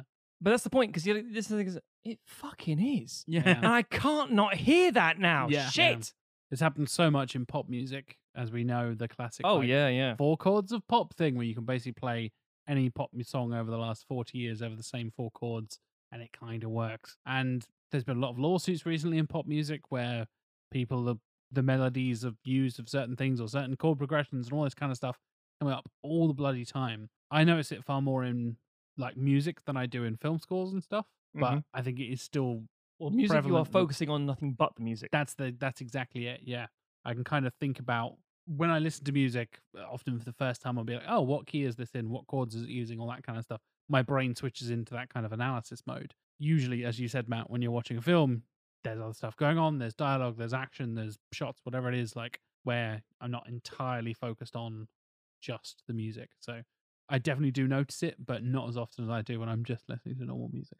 So Mm. should we talk about some picks and some interesting choices? Let's blow some motherfuckers' minds. Yeah. Efficiency is the name of the game, gentlemen. You should be optimizing your life for capitalism. Not only do you have your regular job, you have your side hustle, you have you pa- your parallel hustle, your perpendicular hustle, and your four dimensional hypercube hustle. The Tesseract hustle, as we call it in the game. And if you want to fit all of those into your life, as well as stupid things like family and sleep, then you need to optimize your meal time. And you can do that by using Athletic Greens. Say goodbye to prep time and say hello to better gut health, more energy for production, and an optimized immune system so you are never ill and wasting your time on gross bodily functions. And not only does this give you an optimized immune system, it also tastes super healthy with a mild tropical taste that you'll look forward to every morning as you take your three minute shower, shave, poop, and brushing of the teeth. You wanted to say shit, shave, and shower, didn't you? A little bit. so, what is AG1 aside from a tool for a more productive you? Why, with one delicious scoop, just one, efficient, I like it, you're absorbing 75 high quality vitamins, minerals, whole food sourced superfood, probiotics, and adaptogens to help you start your day right. 75 in one scoop. So efficient. This special blend of ingredients supports your gut health, your nervous system, your immune system, your energy recovery, focus, and aging. All those at the same time. AG1 is but a small micro habit, and that's all you can afford. Micro habits. but it has big benefits, supporting ble- better sleep quality, and it's cheaper than getting all the $100 per day supplements separately. So, right now is the time to reclaim your health and arm your immune system with convenient daily nutrition with just one scoop in a cup of water every day. That's it. No need for a million different pills and supplements to look out for your health. Optimize your nutrition. To make it easy, Athletic Greens is giving our listeners a free one year supply of immune supporting vitamin D and five free travel packs with your first purchase. All you have to do is visit athleticgreens.com slash emerging. Again, that's athleticgreens.com slash emerging to take ownership over your health and pick up the ultimate daily nutritional insurance. This week's episode is also sponsored by Audible. Audible has thousands of audiobooks, podcasts, comedy specials, and much, much more. Every kind of delightful audio content for your ears, including us, the sequelizers. Hello. Look us up, we're on there. And we're here to enhance this fantastic audio experience. Because if you head to audibletrial.com slash sequel, you can get a month free and a free audiobook on us.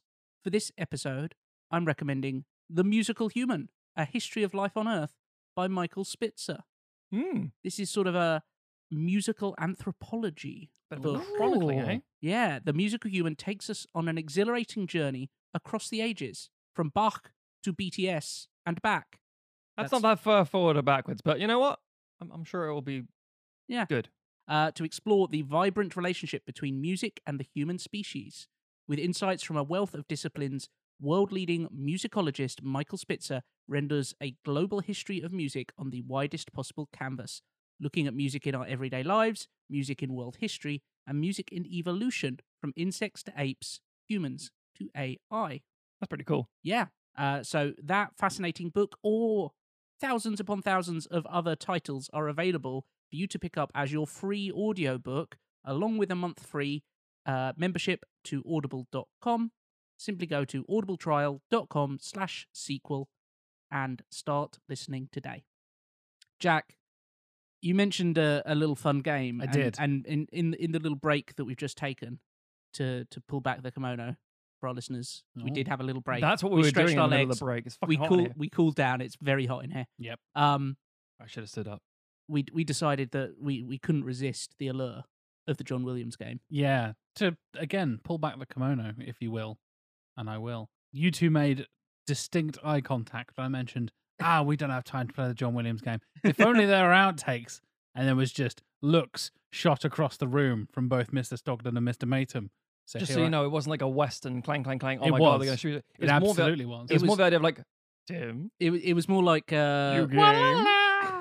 It was more like that bit from uh, It's Always Sunny in Philadelphia when uh, Across the Charlie and restaurant. Charlie and Mac lock eyes across the restaurant.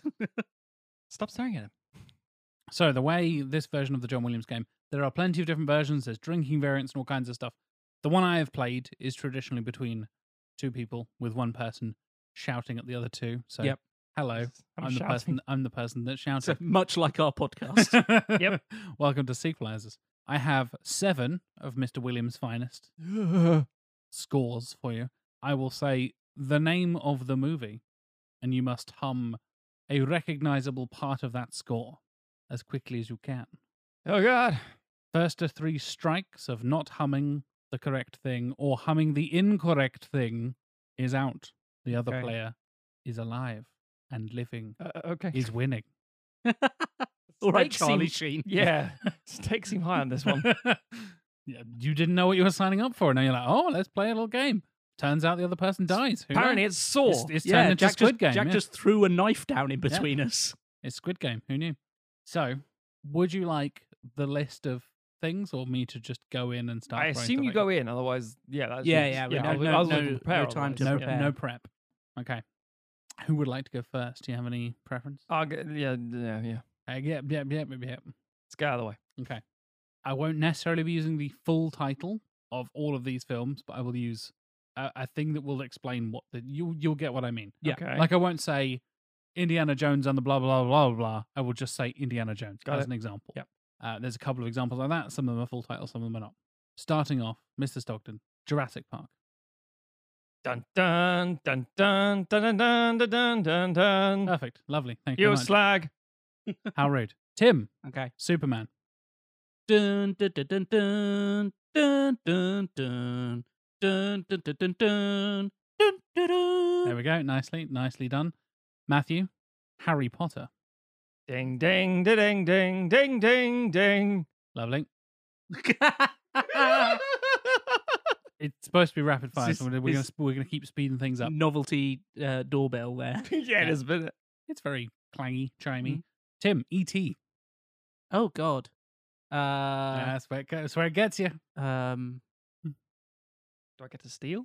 No, I can't. I can't think of how ET goes. Oh, it's one been a one- long while one since I one watched for it a lot as a kid. But One strike for Tim. yeah, Matthew, you want to take on E.T. as your next shot? Yeah. Um.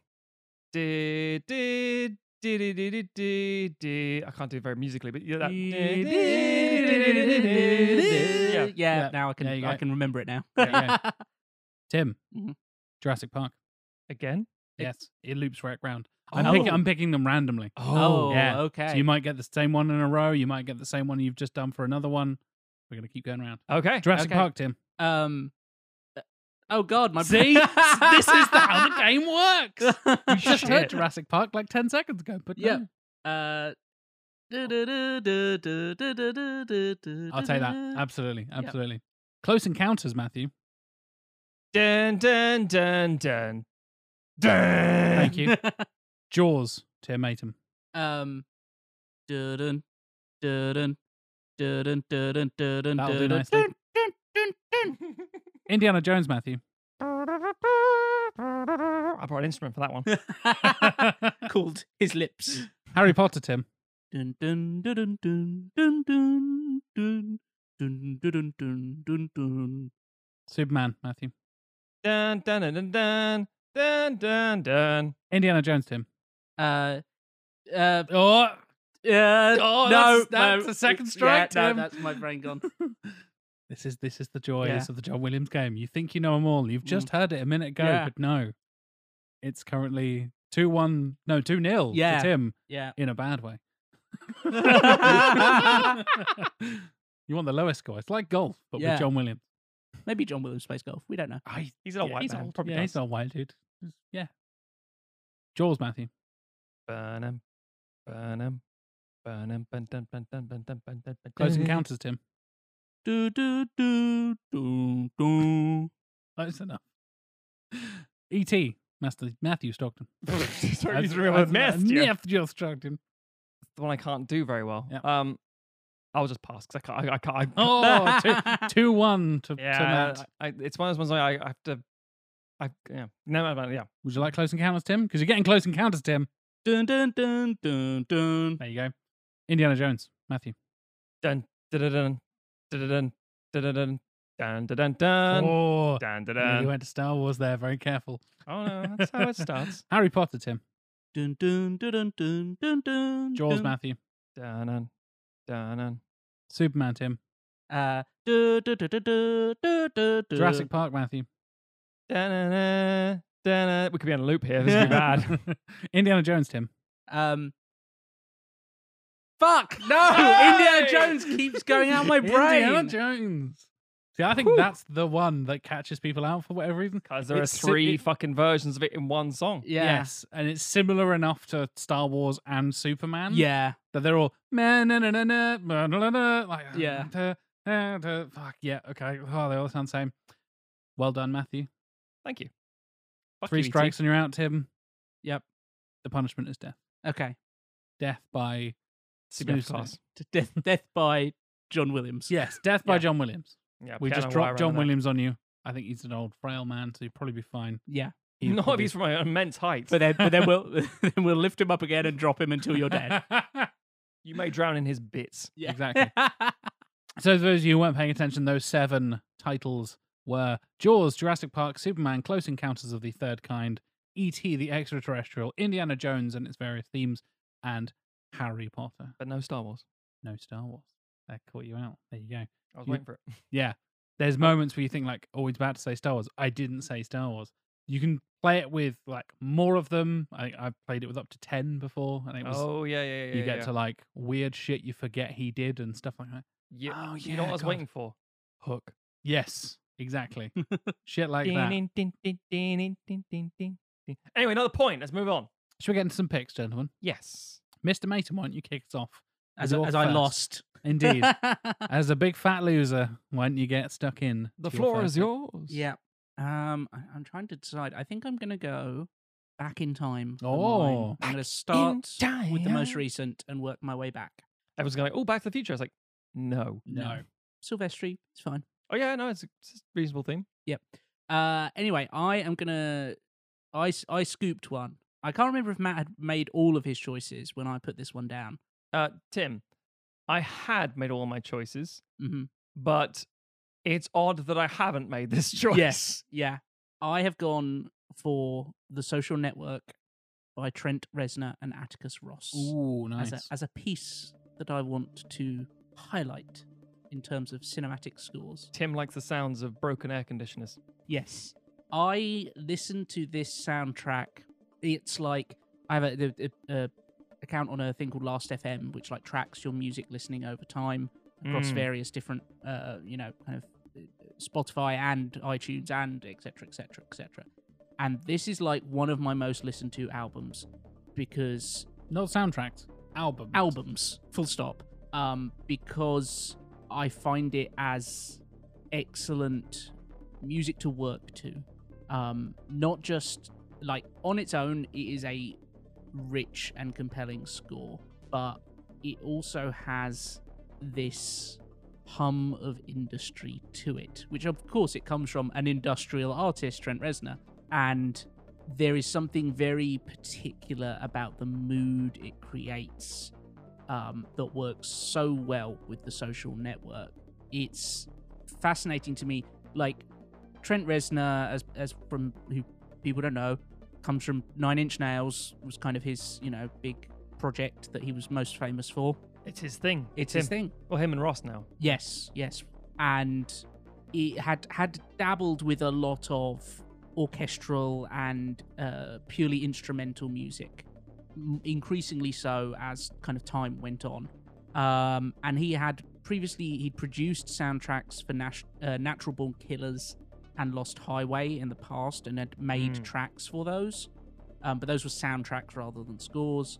Atticus Ross had done some work. He'd done like a segment on New York, I Love You, uh, and also did the uh, the score for the Book of Eli, which came out the same year. but they were both relatively new to to, to, to producing film scores. And this feels you can kind of get that sense, not because this feels like an undercooked, like oh, clearly someone's first work, but they bring in so much that is untraditional to film scores and and has since been so influential. I think you can see the fingerprints of this score not just in the fact that they have gone on to be an incredibly successful pair of composers uh, and also collaborating with other people, but you can hear it in other soundtracks across Hollywood, I think. Even in the past, you know, it's only been 12 years since this film came out, and I think it Mm. has been that influential. a lot of it. Just, just jumping very quickly, I apologize, Tim.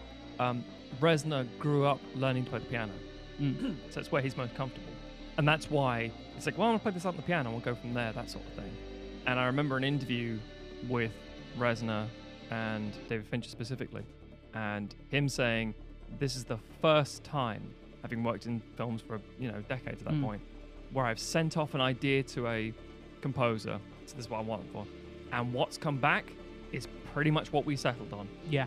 Because and then that's why for the next two or three movies, like, oh look, it's your boys. Because if you have that working relationship, you're like, you know, I've had great experience with these guys, but It's why would I, Fincher and the boys. why would I ditch this partnership? Yeah. Where they Yeah. get me and they I get them. Yeah, I I uh, I had that. I found that interview actually. I was uh, and yeah, it's Reznor talking about it and saying Ross and myself spent a few weeks generating what I thought would just be sketches for the score.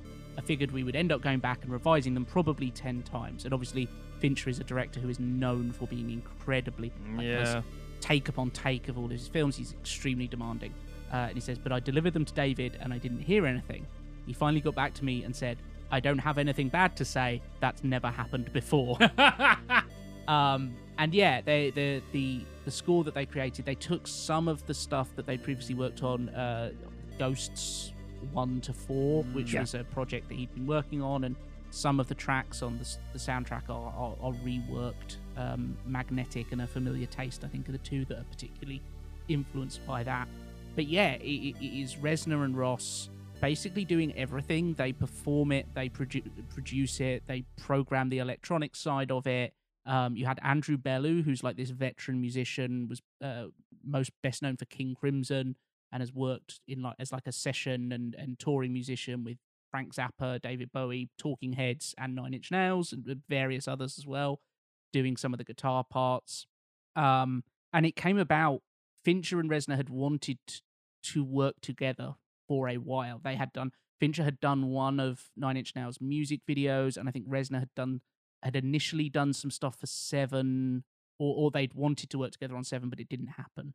And Reznor had, uh, and Ross had both just come back from this very extensive multi-year tour, and uh, you know recording and then touring and then recording and touring again. And Reznor was like, actually, I, I've just got married as well. I'd like to take some time off. I'd like to do something fairly low impact. And so turned down Fincher initially, but then read the script, script and was like, oh no, I'd quite like to work on this actually. And like went back to, to Fincher a few months later and was like, you know, just k- maybe still keep me in mind. And Fincher was like, yeah, no, I, I haven't gone to another composer because I've just been waiting for you to say yes, uh, which is again extremely Fincher uh, like.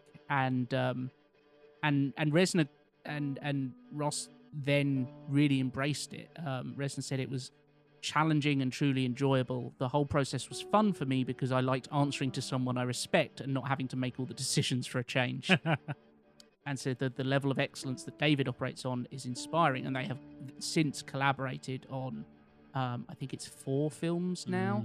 Uh, Girl with the Dragon Tattoo, Yeah. Gone Girl, uh, and Mank, Mank, is yeah. yeah. and then Reznor and Ross have gone on to do music for mid '90s, Bird Box, Waves, Soul, the Pixar film, which is like Mhm. who would Yeah, have thought that yeah. Trent Reznor would do the music for a Pixar film? If you'd gone back to Yeah. like 1998 and told people that, they would be like, What the fuck are you talking "What? about? Yeah, what? What? What are you on?" Yeah.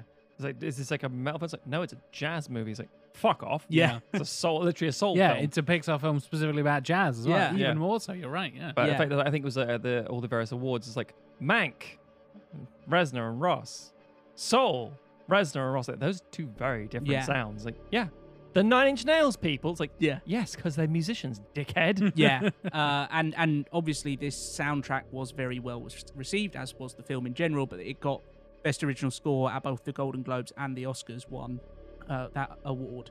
Um, and yeah, I, I like I say, it's something that I have very particular associations with, but I think it works so well as a score. There is uh, incredible layers of both melancholy and anxiety to it, um, and the use of all of that kind of industrial, without without feeling heavy, but that that stuff that he brings from industrial music and those sounds, those particular types of sounds, the the, the machine sounds.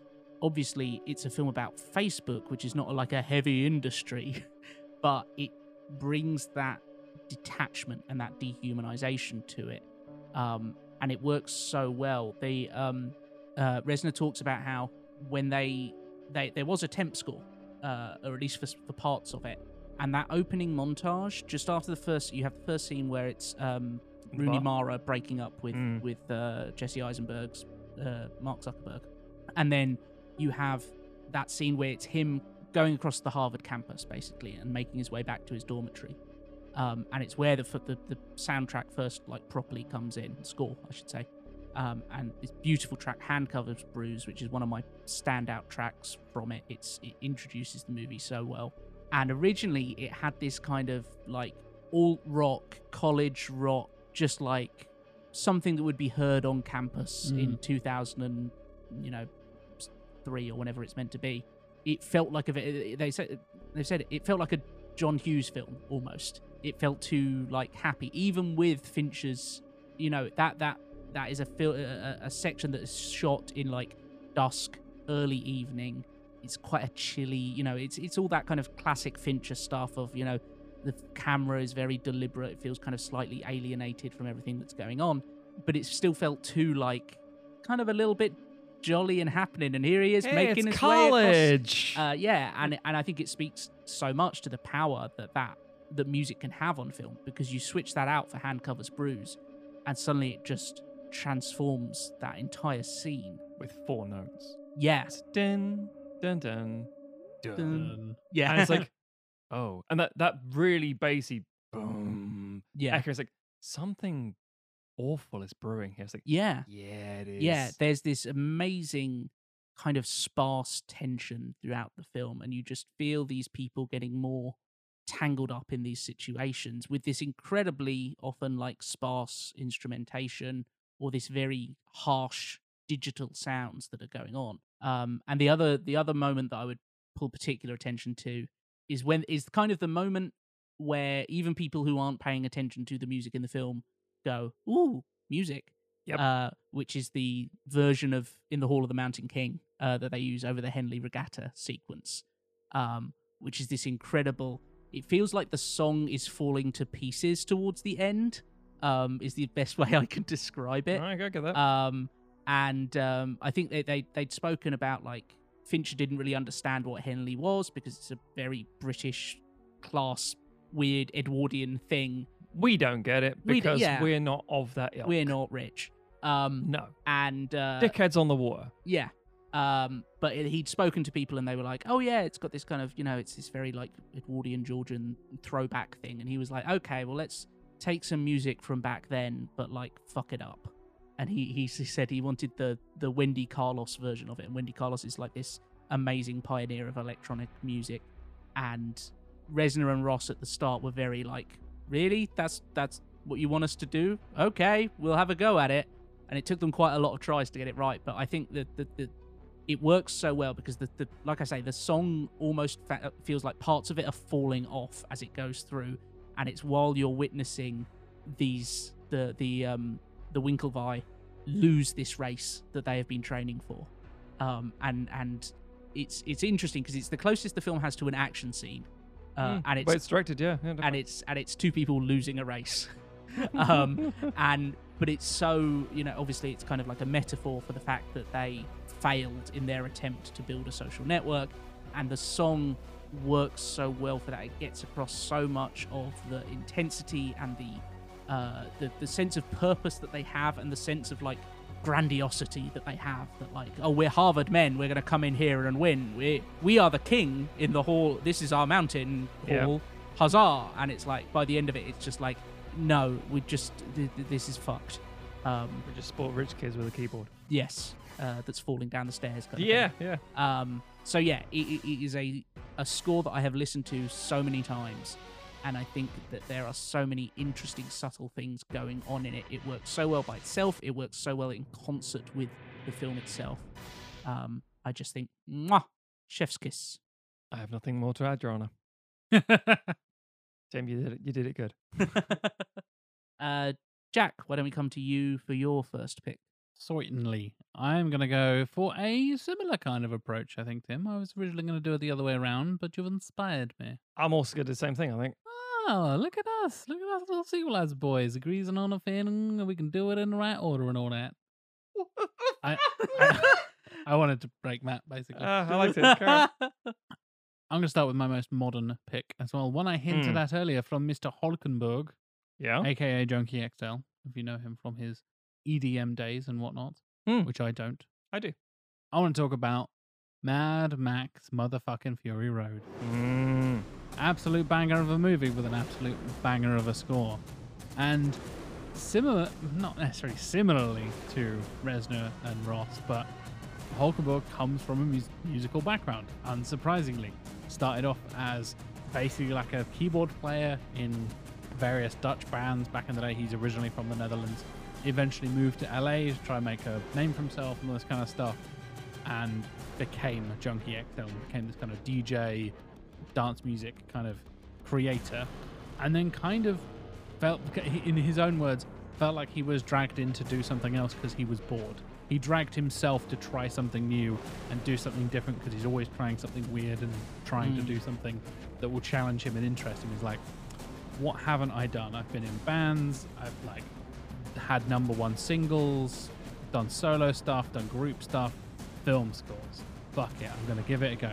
And he's done quite a few actually. Mm. And like I said earlier, like I even saying Tom Holkenborg doesn't give away my pick necessarily because there's so much to choose from.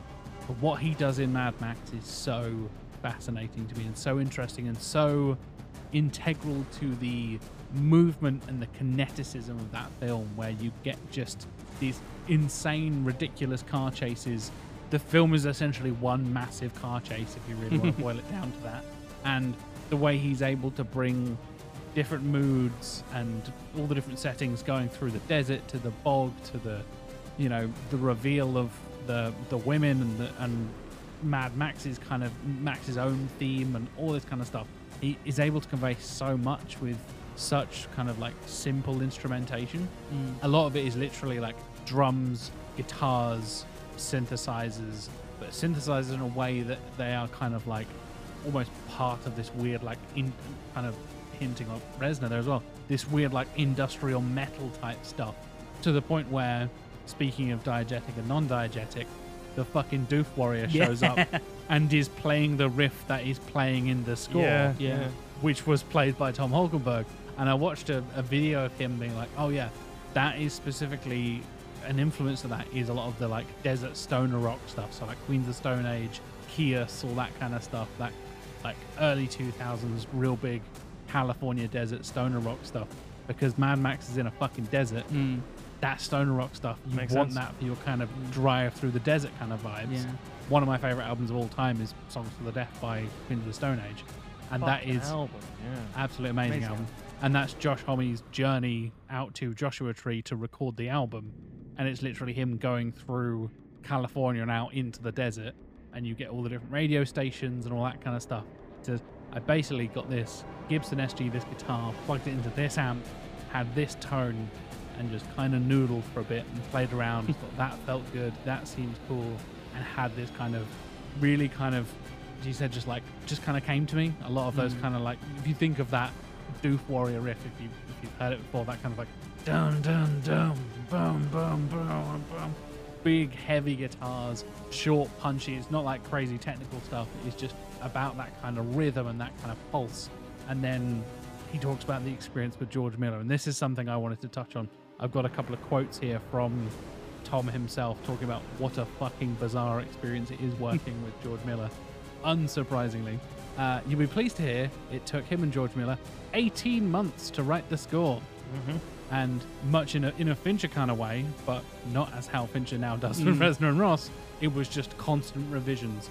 And uh, there's Holkenborg quoting Miller about the kind of feedback, the exact kind of things you were talking about in the first half, Tim. It needs a bit more, ah, you know, some it needs to be thicker, but Yeah. not not as dense. You know, what the fuck are you talking about? Um, he says Less less fast, more propulsive. it. Uh, yeah, exactly. Let's get the broad strokes first, and then while the movie's developing, let's go into the details. Well, if you know the development of the movie, ladies and gentlemen, that was a fucking mess of a production for that movie. So he describes the way of getting the final result is a very peculiar one. He goes into the details right from the start, and then that's where this. I started with the broad strokes first, and then we go into the details.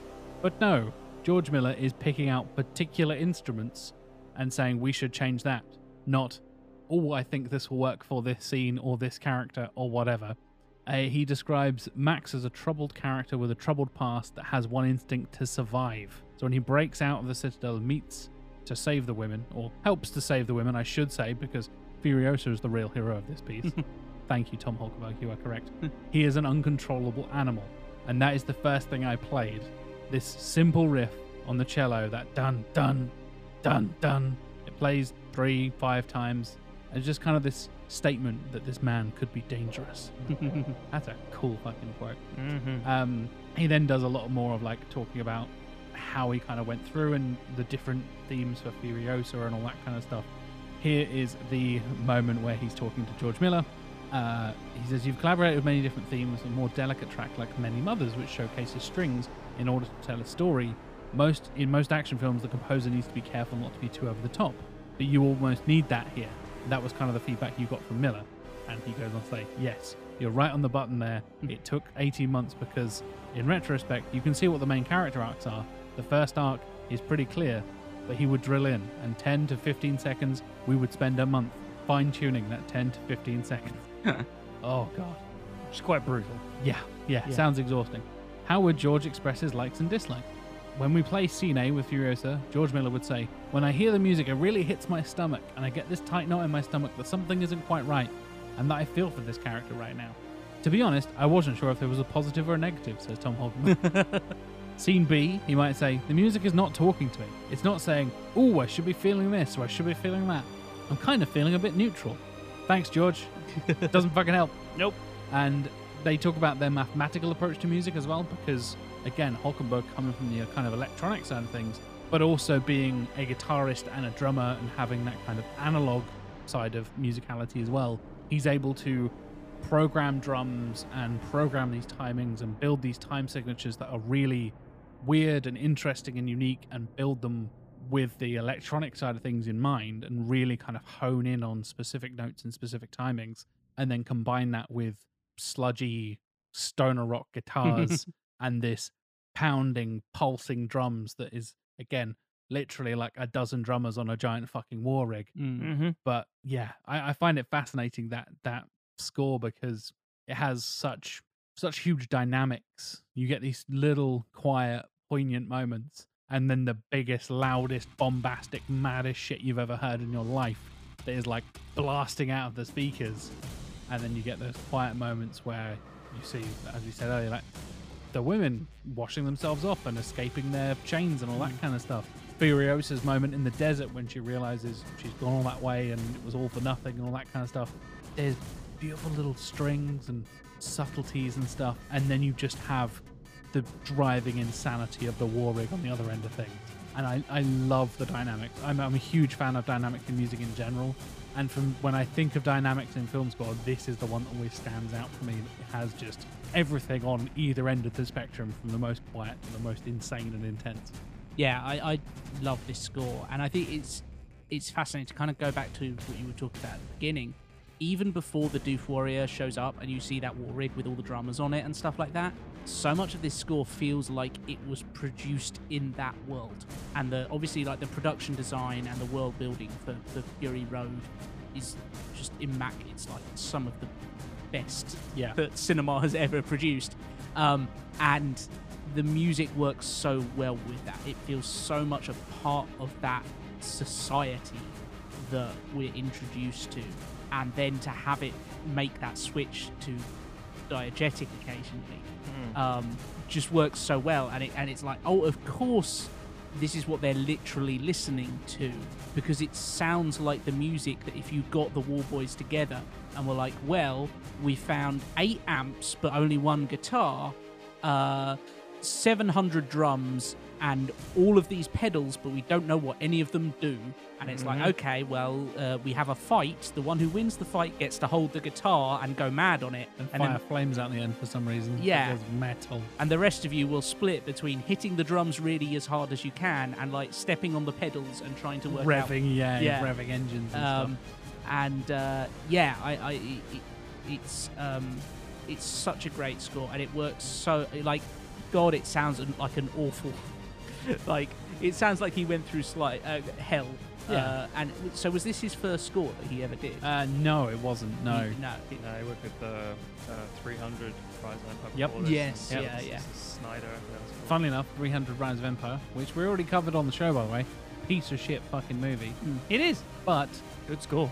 yes, that is where the piano machine thing that he created is in that score. He made Yeah. it for 300 Rise of Ah. Empire. I think the music in uh, 300 Rise of Empire is better than 300, and it's just genuinely good music. So, Agreed. yeah. Yeah. um, yeah, you kind of it's kind of surprising like hear him talk about that.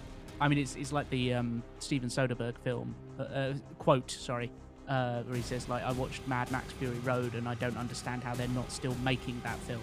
Um, Yeah. and, and it's like, yeah, I. It kind of sounds like the experience that would put anyone else off ever making a film score again. To have Mm. to have it take that long and to get to go be going through like 10 seconds by 10 seconds and go like no we need to change that instrument for something else and uh, like that level of like control but to have to the, the end product like is so good it almost i start to worry it's like is is did tom Holkenborg have his own little like whiplash moment where it's it's uh, J.K. Simmons starring as George Miller. Um, but yeah, it's no that- that that score is so good. Mm. Um, Thankfully, he's gone on to do everything from Deadpool, Batman v Superman, the uh, Black Mass, the Point Break remake. The fucking hell. people And got to then- eat. Yeah. Tomb Raider, Alita Battle Angel, Sonic the fucking Hedgehog, Godzilla vs. Kong, Sonic the Hedgehog 2. He's also scheduled to do the Furiosa movie coming up as Hmm. well in, uh, I think it's in the next couple of years or so. Yeah. So, yeah, he's he's sticking around and has done some amazing work, even if he's done yeah, poor, shitty movie. I think Mm. Furiosa has just started filming, so it should probably be done by about 2030. Yay! There we go.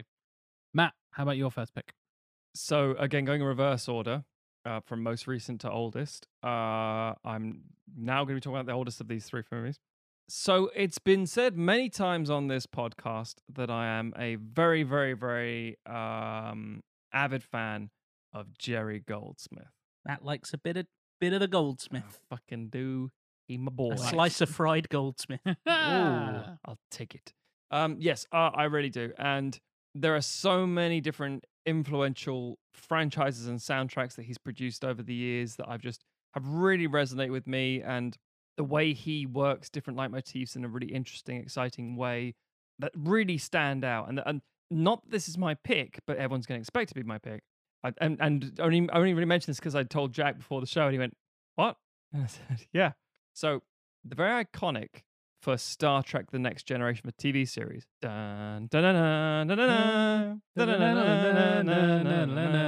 Actually, that's Indiana Jones. Ah, um, shit, I'm out. Fucking ET. Um, point is that Jack said, "Ah, and you can't have it because it's TV." I said, "No, it's cinema. Huh? It's a, it's the, from Star Trek: The Motion Picture." It's like, is it? It's like, yeah, obviously controversial film and very frustrating for Star Trek fans, etc., etc. But Goldsmith composed that for the Enterprise and so subsequently, when he comes back, like, "Yeah, of course it's thing." And and Goldsmith came back to score um First Contact again, very different sounding score, but really fucking good. He did a lot of other things, obviously, like, you know, the Omen things. The one I want to talk about, however, is the Mummy. M from Devil, Devil Diorama's ears just pricked up. Good, I am. Um, great, a great film. Abs- fucking one of the best movies in a year of some of the best movies ever Yeah. made. Um, I, I, I, adore The Mummy as a film. Um, and it's amazing because the Mummy soundtrack does, for lack of a better phrasing, everything you need it to do. It sets every tone. You can close your eyes, not see this movie, and know exactly what's going on, exactly where you're being taken, where this is being set, the feel, the tone, the mystic sort of like magical side of it, the terror, the horror. It's all in this amazing score. Um, and it's bombastic because of it, and it's soft because of it, because you have obviously so many love themes that are really lilting and really beautiful. You have these really thundering, epic sort of uh, charging through the desert. It's got a lot of what we would associate classically, because this is again a revival of an older style and, uh, and and not an accurate representation of an actual place, but the idea of a place. It's this ethereal idea of what Egypt would have been when you know mummies and tombs were being discovered. Well, that's I say discovered, pillaged. Uh, let's be Mm, honest. Yeah. And you know Europeans were rocking up, and Americans were like hello, and just literally f- try and look for fortune and gold, and it was an exciting um, time, which obviously fed into like how Art Deco was seen in the later decades and 20s and 30s, because it's like we're going to come across all this huge wealth of history and stuff, and exploration and danger and yada yada yada. And the score tries to do that in a way that it's like we're not just going to see like what, what what would have Egypt have sounded like at the time, although there are hints of that definitely with certain instruments and things. But it's also the idea of what did that adventure feel like? What did that tone feel like? You talk about Star Wars, for example, you know, the idea of like what does it feel like to get away from this, you know, th- this humble farm to go on an ad- adventure with rogues and you know princesses and stuff. That that's the feeling, right? It's it's, it's that's what is captured, and the music is Mm. doing the same thing. And here, it's like you have this eternal love, and it's like you have um you know you know the narration at the start, City of the Dead, and it's like oh it's Mm. amazing, and it's really setting the tone, and then it just really softens up and says about how Imhotep and Amun are in love, and it's like and the whole thing's it's still got that peril to it, it's still got the the the the intrigue going on there, but it just goes back and forth like a conversation, underpinning everything. And each theme is chaotic and fun and wonderful. When you see like a marketplace or Omid Djalili's character comes in, for example, it just has more playfulness to it. Um, the the terror of being in the desert and the sun rising over Hamunaptra. It's like this score to me is one of the examples of why Goldsmith is so important to me personally as a composer because it's not just that it's com- you know composed and considered it's not just that it's working with a director and getting something it's that it, it, it it's it's vital to this movie and inseparable from it Yeah, I think because the the Mummy is such a throwback to earlier adventure films and, and all this kind of thing, Mm. and it does it has so many different tones in it. It has obviously action and adventure, but it has not just the strong central romance of Brendan Fraser and and uh, Rachel Weisz's characters, but like you say, the whole Imhotep and Anck-su-namun like Mhm. forbidden romance, tragic romance element. It has comedy. It has horror. Like it, it's doing all these different things. It has you know exotic locales and all that kind of stuff. You need a really strong soundtrack to be able to handle those different tones, but also cohere them into something that isn't or that doesn't feel like Yeah. all over the place and muddled. and this is where i'm going to piss off a lot of people so i've said in the past rick o'connell is better than indiana jones and i know uh, it fucks people off and it's like because the character's more charming he's not harrison ford i'm gonna slap you now Yeah. it's like oh He also didn't date a thirteen-year-old. there's also that. Um, but Marion. Yeah. It's like, uh, wait a minute, just do some maths here for a second. But the point is, Indiana Jones. We talked about this uh, actually, I think just before we started recording, and how John Williams had three separate little ditties, little tunes, little things he could work into it, and all three of them are the Indiana Jones theme, and they're iconic, and we love them, and they're fantastic. Of course, they are. How's that go, Tim? I can't. I don't know anymore. Beep, beep, beep, beep, beep. All the songs sound the same. John Williams, you've broken my brain. Do you know who doesn't sound the same? Jerry Goldsmith. Anyway, um, so basically, um, Bah, bah, bah, bah. but the idea is that Indiana Jones, the theme, dun dun dun dun dun dun. dun, it's it's the theme. It's the idea. It's it's the idea of going on an adventure. It's the, Mm. the heroic sort of. Of course, it is. It's the it's the same thing I've just talked about, except it's played in every three uh, every one of the three films. maybe if they made a fourth one and it was terrible, or they played it that too, maybe there too. We'd have to sequelize it. We would have to, we'd have to. Yeah. Um, and so, for example, it's like, well, hang on, are we talking about like you know Nazi Germany? Are we talking about India? Are we talking, and obviously these things are there, but they they're so slavishly devoted to the leitmotif that you can't escape it. Whereas there are so many different themes and settings and bits in the Mummy, but all of them feel like they belong in this one movie, in this one franchise, in this one thing.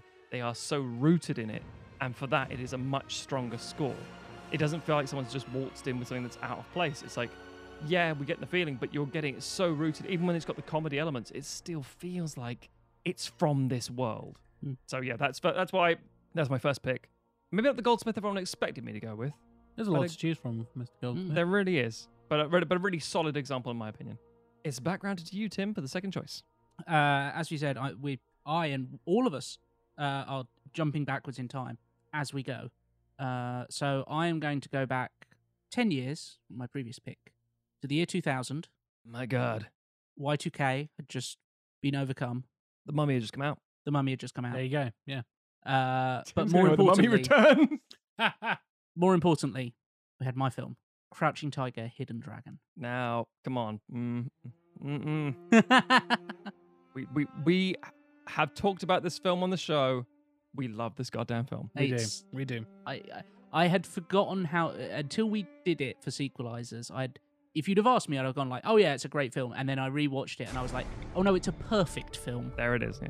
Um, and uh, the score, which is done by uh, mostly by Tan Dun with some collaboration by uh, Chen Wan Lin, is so good. And we talked about uh, 18 months, was it, that uh, Junkie XL was going back and forth with George Miller? It was indeed. Yep.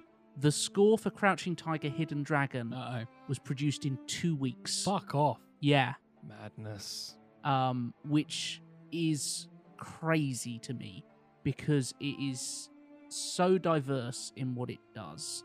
It draws on so many influences. He, uh, Tan Dun is the the composer who I mentioned earlier, who makes music by having From bowls paper of and rocks. and and stacks of paper and stuff. He is a, a Chinese-born American composer who does kind of contemporary classical stuff. He's worked on operas, he's worked on orchestral pieces, chamber pieces, vocal pieces, and film scores. Um, on- only a few though. Uh, this was pretty much his first film work. Uh, he then went on to do Hero. He had also done Fallen, the uh, Denzel Washington fight to demon that hops bodies. Oh wow. Film? Yeah. Uh, it's a weird little. Remember, there's always like bad films with good scores and really great composers in weird films. Yes. Um, although that film's it's a little bit underrated. I think. It's it's fine. It's Oh, fine. yeah. yeah. I'd like it a lot. Yeah.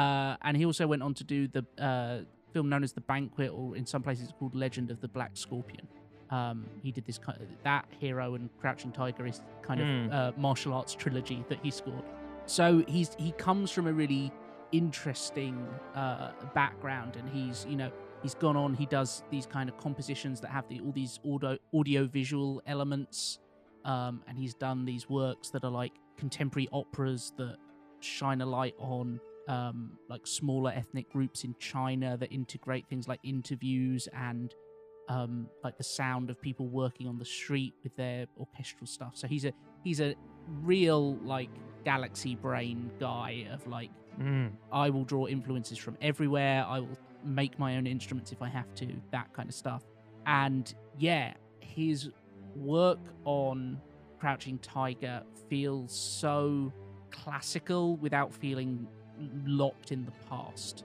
Obviously, like it's um, a, a wuxia film, it's heavily influenced by kind of Chinese music from that period, drawing on kind of instruments from then and uh, melodies uh, from that period, but also mirroring it with more contemporary stuff. You have Yo Yo Ma playing the cello theme, which is kind of the thing that carries through the film because if you've got fucking Yo Yo Ma playing the cello, you're going to deploy that as often as you possibly can Absolutely. um, and uh, it's also it's the Shanghai Symphony Orchestra, the Shanghai National Orchestra, and the Shanghai Percussion Ensemble.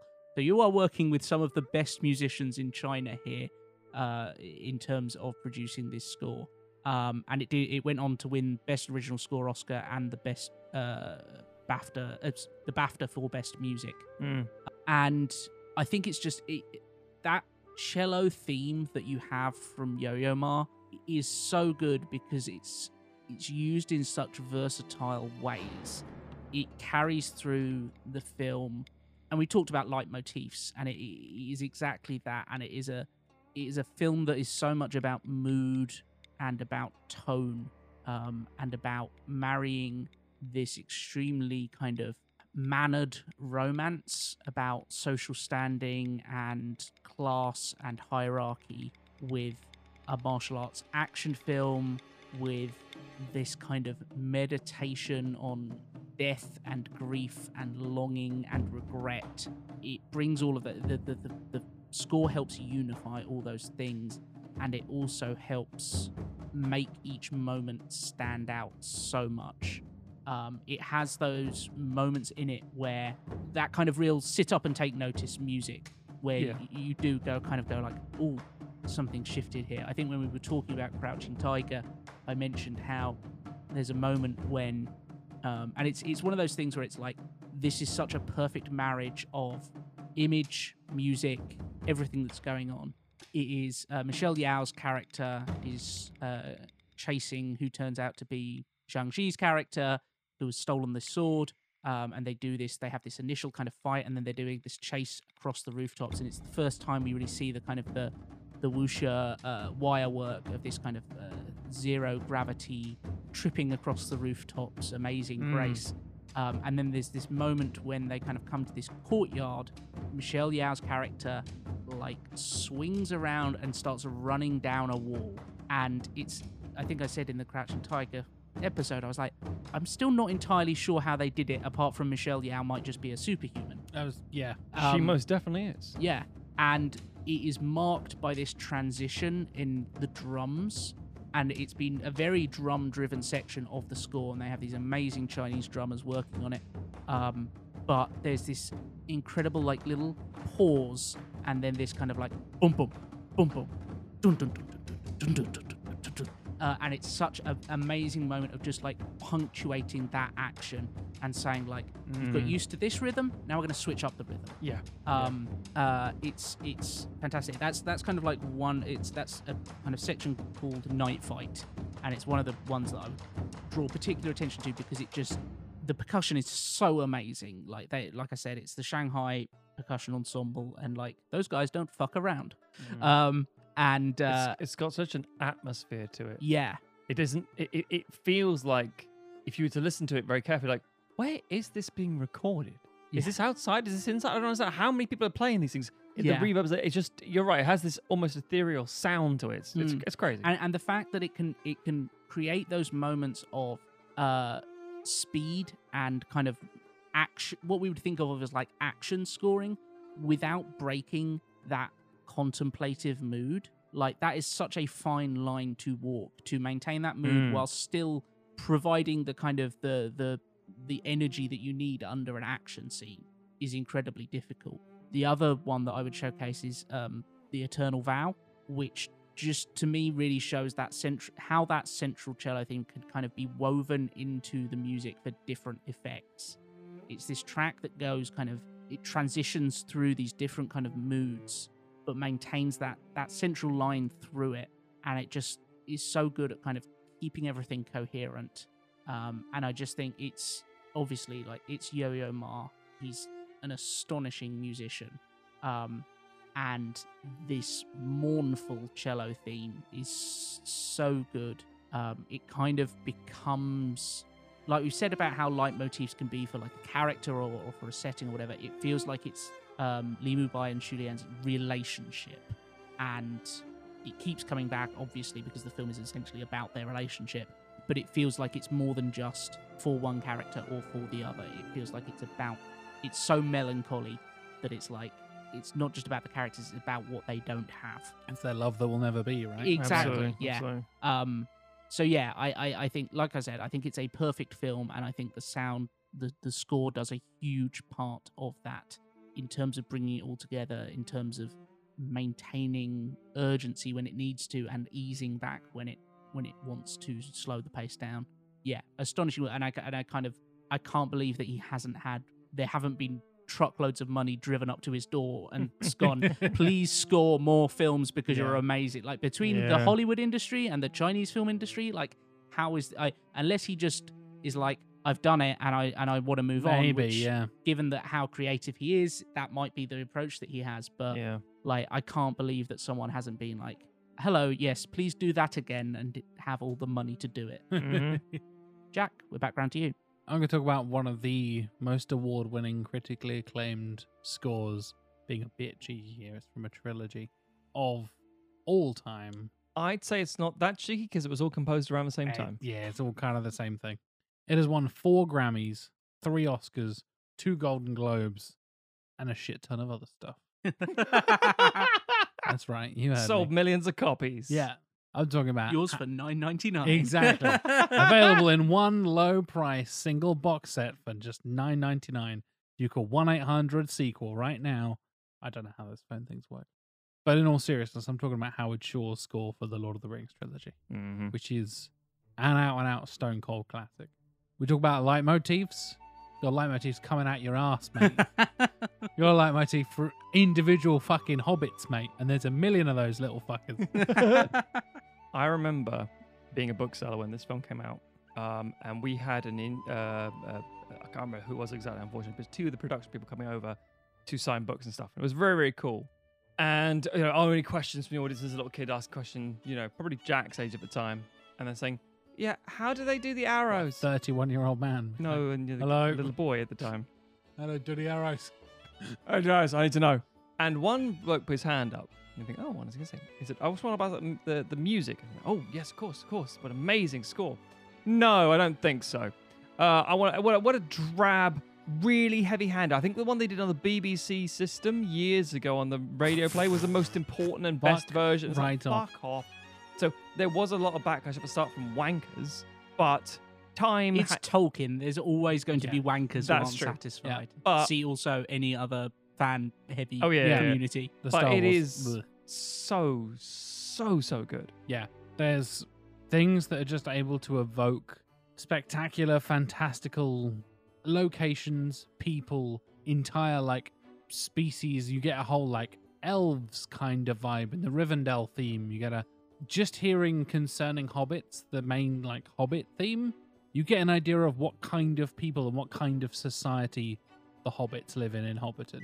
It's so incredible how much Shore and his team is able to convey with just music to tell you about the world building. And it is, as we kind of talked about, like Tolkien and the Lord of the Rings universe and that world is one of the most explored and studied fictional universes in the history of literature and fiction.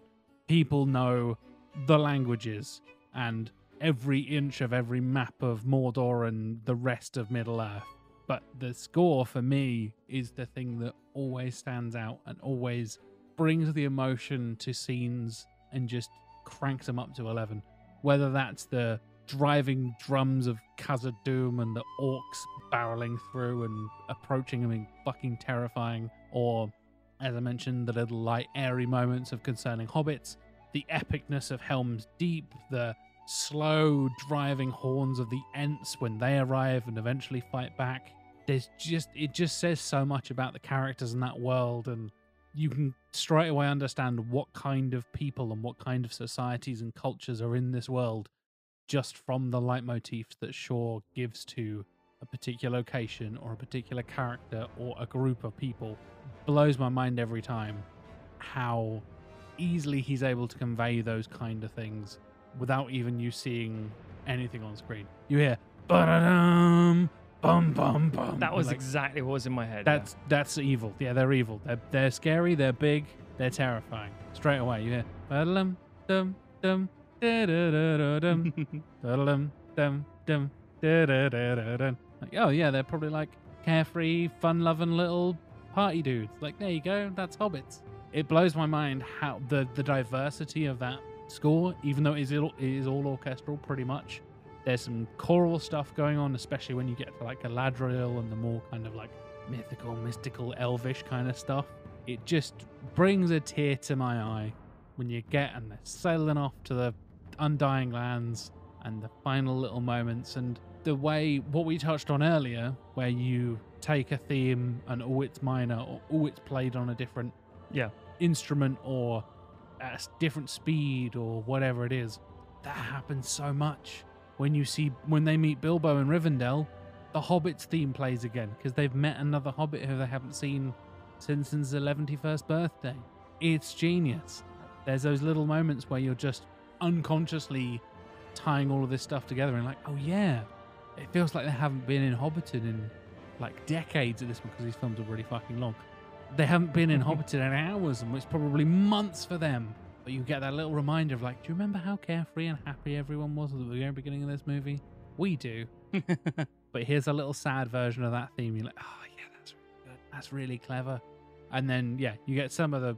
I, I did the kind of like big drum epic horns Mm. moment there that is just iconic and drilled into my brain. As you said, Matt, like that's the thing you think of straight away. Mm. There are so many like, You get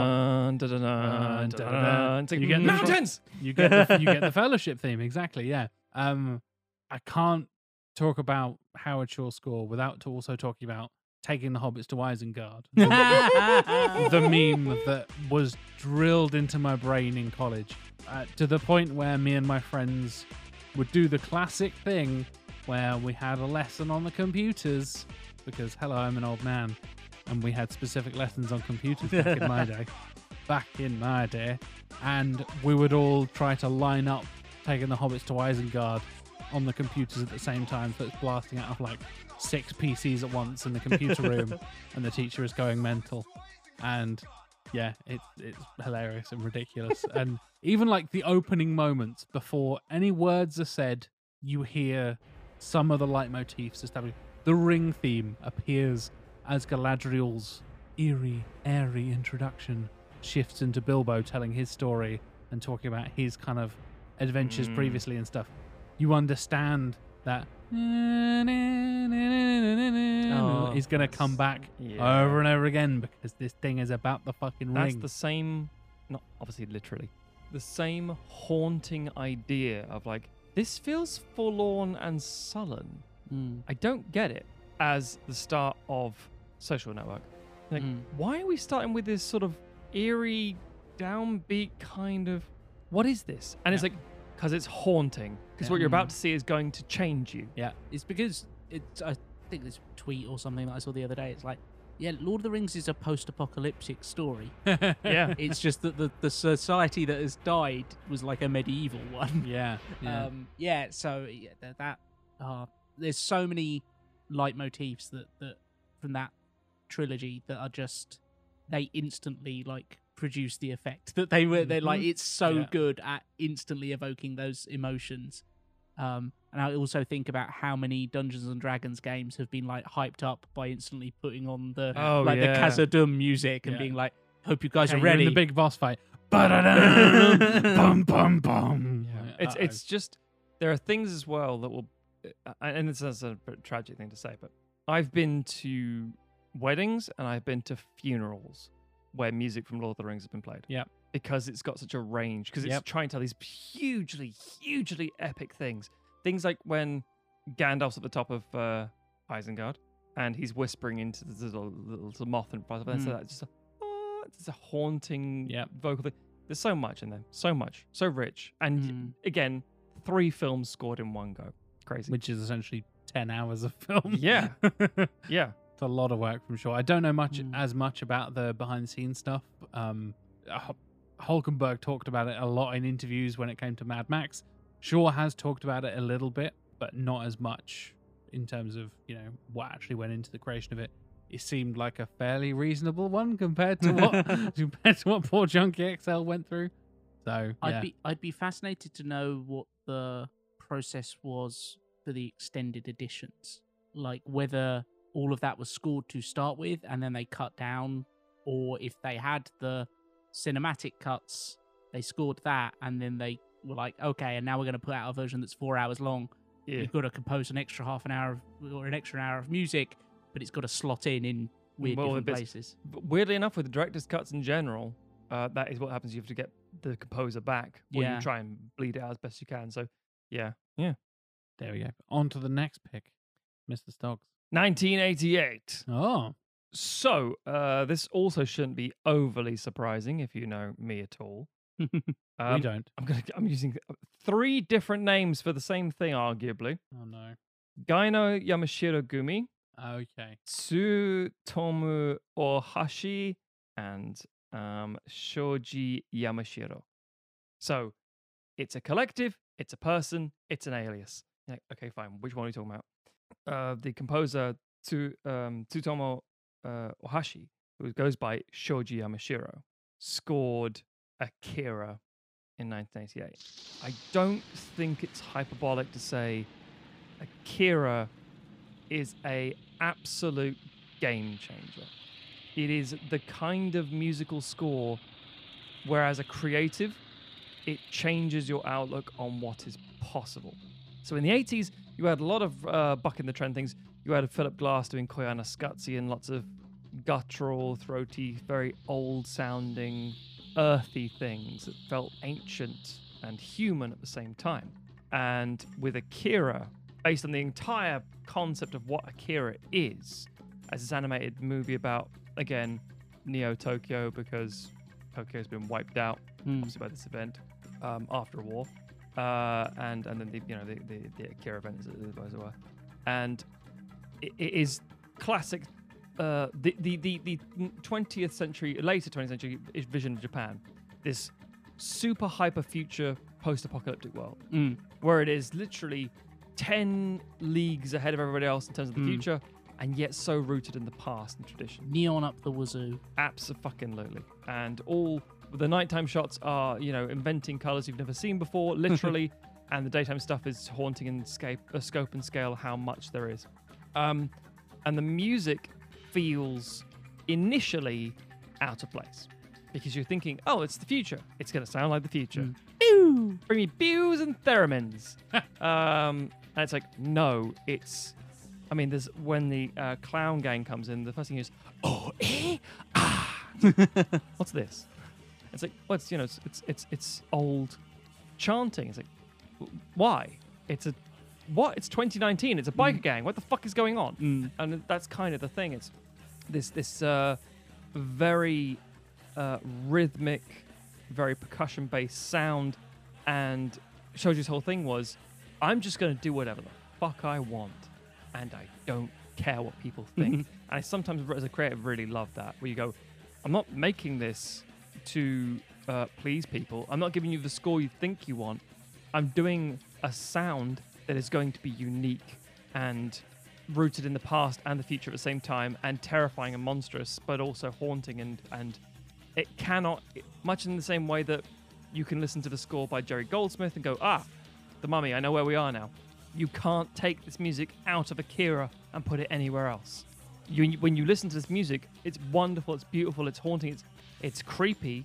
It's like, dum, dum, dum, dum, dum, dum, dum. It's like, what am I listening to? This is insane. It's like a nightmare.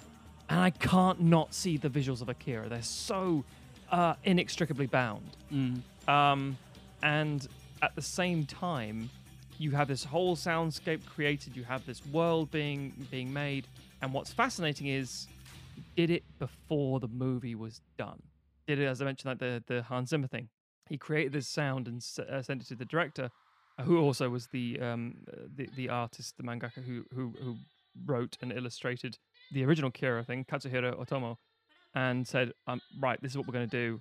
I'm going to be, you know, getting this m- musical mastering of digital sound stuff and world music and all bits and pieces, and this whole new feeling. And I have it here for you as a as a as a guide, basically." And Otomo was like, "Yeah, that's it, nailed it." As much we talk about with the, with the Fincher thing, it's like this is it. This is this is this is the sound, and Mm. it's so iconic and definitive, definitive, definitive. Sorry, that nobody has been able. I mean, one could argue about 10ish years later, Ghost in the Shell did a similar thing with a very ancient, traditional Japanese sound with a very modern digital undertone on the hmm. whole thing.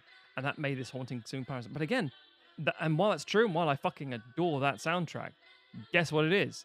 Just Akira again. Yeah. It's just it's just that whole marrying the old and the new in a unique way that will forever be timeless. And we people have been trying to replicate that sort of that sort of sound, that cyberpunk sound of something because the part of the nature of what we're talking about in Akira itself as a as a as a um, production, it's about something older than humanity. It's about the idea of where we are going and where we've been. So there's so many huge philosophical mindsets, and it's all rooted in the sound as well. Everything about it is telling you that something is wrong and off, and we can't really comprehend it, but it's been with us this whole time. And I love that kind of stuff. I think I think it's genuinely the kind of score that genu- honestly only ever comes across like once in a lifetime, hmm. and and and you can never really replicate it, and nor would you want to. And if you're like, oh, I want to make it sound like this, why? That was so linked to that movie. Why would you want to do that again? Why? How could you do that How, again? how are you going to compare? yeah, Like, why why would you offer yourself up for that comparison? absolutely. And it's like, well, what can you do that's different? Oh, well, maybe I'll change the instruments. Maybe I'll change the culture. Maybe I'll change the the, the setting. Sure. Guess what you've just done? Not do that. You haven't done Akira. Um, so yeah, I, I think it. I think it's haunting and terrifying and beautiful and maddening because that is literally what the world it has created, and it's a it's a musical reflection of that world. Hmm. It's dark, it's dangerous, it's uncomfortable, and yet ever so slightly familiar, hmm. ever so slightly human among all the towering buildings and holograms and and crime and misery, etc., etc., etc. It still feels tribal. It's it's fascinating. It's, it's amazing. Yeah, primeval is the word I I Oh, very good, very good. when I think about that. And and like we talked about diegetic to non-diegetic and stuff like that.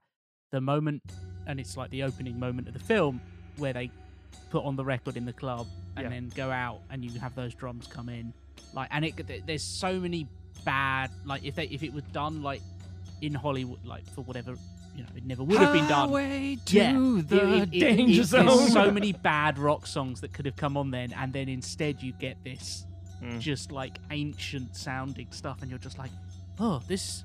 I wasn't expecting this, but I like it. Yeah, it's like, what am I seeing? You're seeing young warriors on a hunt trying to prove themselves, and uh, uh, uh, sort of like, oh, I, I literally am. This could be set anytime, anywhere Mm. in human history, and I'd be like, that makes sense. And of course, there's obviously the vocal elements to it all, and there's this whispering of Kaneda, that's all. Yeah. and it's like you're naming, and it- yeah, there's so many layers to it. It's fascinating. Mm. It's beautiful. It's just as big as the film itself that it's come from. Yeah, very much so. Tim, your third and final pick of the eve, please. Somebody's got to talk about fucking superheroes, so I guess it might as well be me. It's You gonna happen eventually, right? are the Yeah. only one who is actually. aren't you? Yeah. yeah, shit, yeah. Uh, and people are probably doing the maths here, trying to work it out. Of like, oh, okay, well, he's going back in time, Mm. and he's already done 2000. oh, Oh. what's, what's going on here?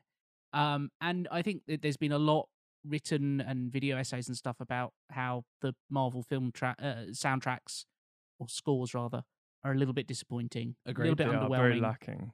sometimes they come up with some good stuff, and Hello, then sometimes, hello, hello, Duke, you know. uh, and then sometimes that gets uh, abandoned by the next people who work on Hello, it. Danny Yeah. Elfman. Yeah. And there are Marvel soundtracks I really like. I've played uh, the, the Winter Soldier one, I think is one of the best, matched with the best film. Absolutely. Um, and I've played that many, many times. Another good, like, electronic working music. But I, I am going further back. I'm not doing Marvel, I'm doing DC. I, I, I really want to preface this up here. Tim has done something so interesting. Mm. because there there's there's been a lot of icon a- a- and it makes sense for DC characters who tend to be more iconic and less uh, grounded that they would have some great themes out there. Uh, and there have been many. I feel like every time we get a new Batman, which is like getting On the regular. it's like getting a kaiju in Pacific Rim. It speed it double doubles in speed every every time.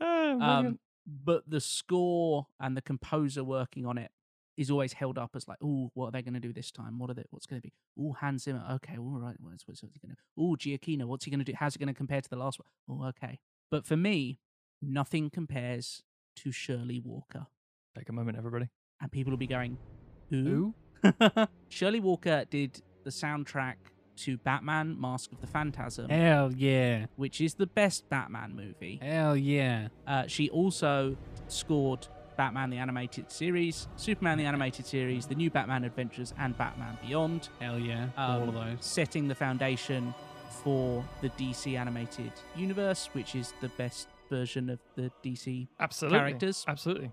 and she does an amazing job on this score. Uh, she's a fascinating person in her own right. She was one of the first female composers to earn a solo score credit on a major Hollywood motion picture. I think she was the second. That's depressing. Yeah. Good for her. It is it- fucking depressing. Depressing. Um, she played synths on the Apocalypse Now score. Uh, she was a musical prodigy. She was working on film scores and composing while she was still in high school. And uh, she has collaborated many times. She is more prolific. She has done film score scores. Uh, she passed away in 2006, sadly, quite young. Um, uh, but uh, she worked on a lot of film scores. Did the Final Destination movie. Uh, Good soundtrack. Good yeah, score. Like the yeah. first, Not first something three I would think movies, I of think. with a score. So Yeah. weird. It's, it's Yeah. genuinely Um, good. and has worked on various other things. She's also c- worked as conductor for a lot of people, which it feels Hmm. like kind of being the editor. And it's that thing that is a little bit underpraised in terms of film. Like everyone's like, ah, the composer. Yes, it's like yes, but also the conductor needs to be on point. Yeah. Um, and You're, you're the one actually leading the thing that's being recorded. yeah, The composer can write it down, but the conductor's the one who, and that was often the same person. But yeah, yeah, absolutely. Yeah. Um, so she's collaborated multiple times with Danny Elfman uh, on Scrooged, on Batman, Dick Tracy, Edward Scissorhands. She's also conducted and orchestrated for Brad Fiedel, Hans Zimmer, Graeme Revell, Basil Poledouris. Um, Industry fucking giants. yeah. Uh, and in fact, Hans Zimmer plays synths uh, in the Mask of the Phantasm soundtrack Brilliant. so yeah, she she's a fascinating person, and um, she she had taken essentially the Elfman score from the 1989 Batman, which was you know beloved, huge, and kind of the reason that we got Batman the animated series because everyone was like it made huge money at the the box office. Then we got Batman Returns, which also made a bunch of money, and they were like, time for a Batman, Hmm. another Batman cartoon. This is this is a little too dark for the kids. How can we sell to kids? Yeah.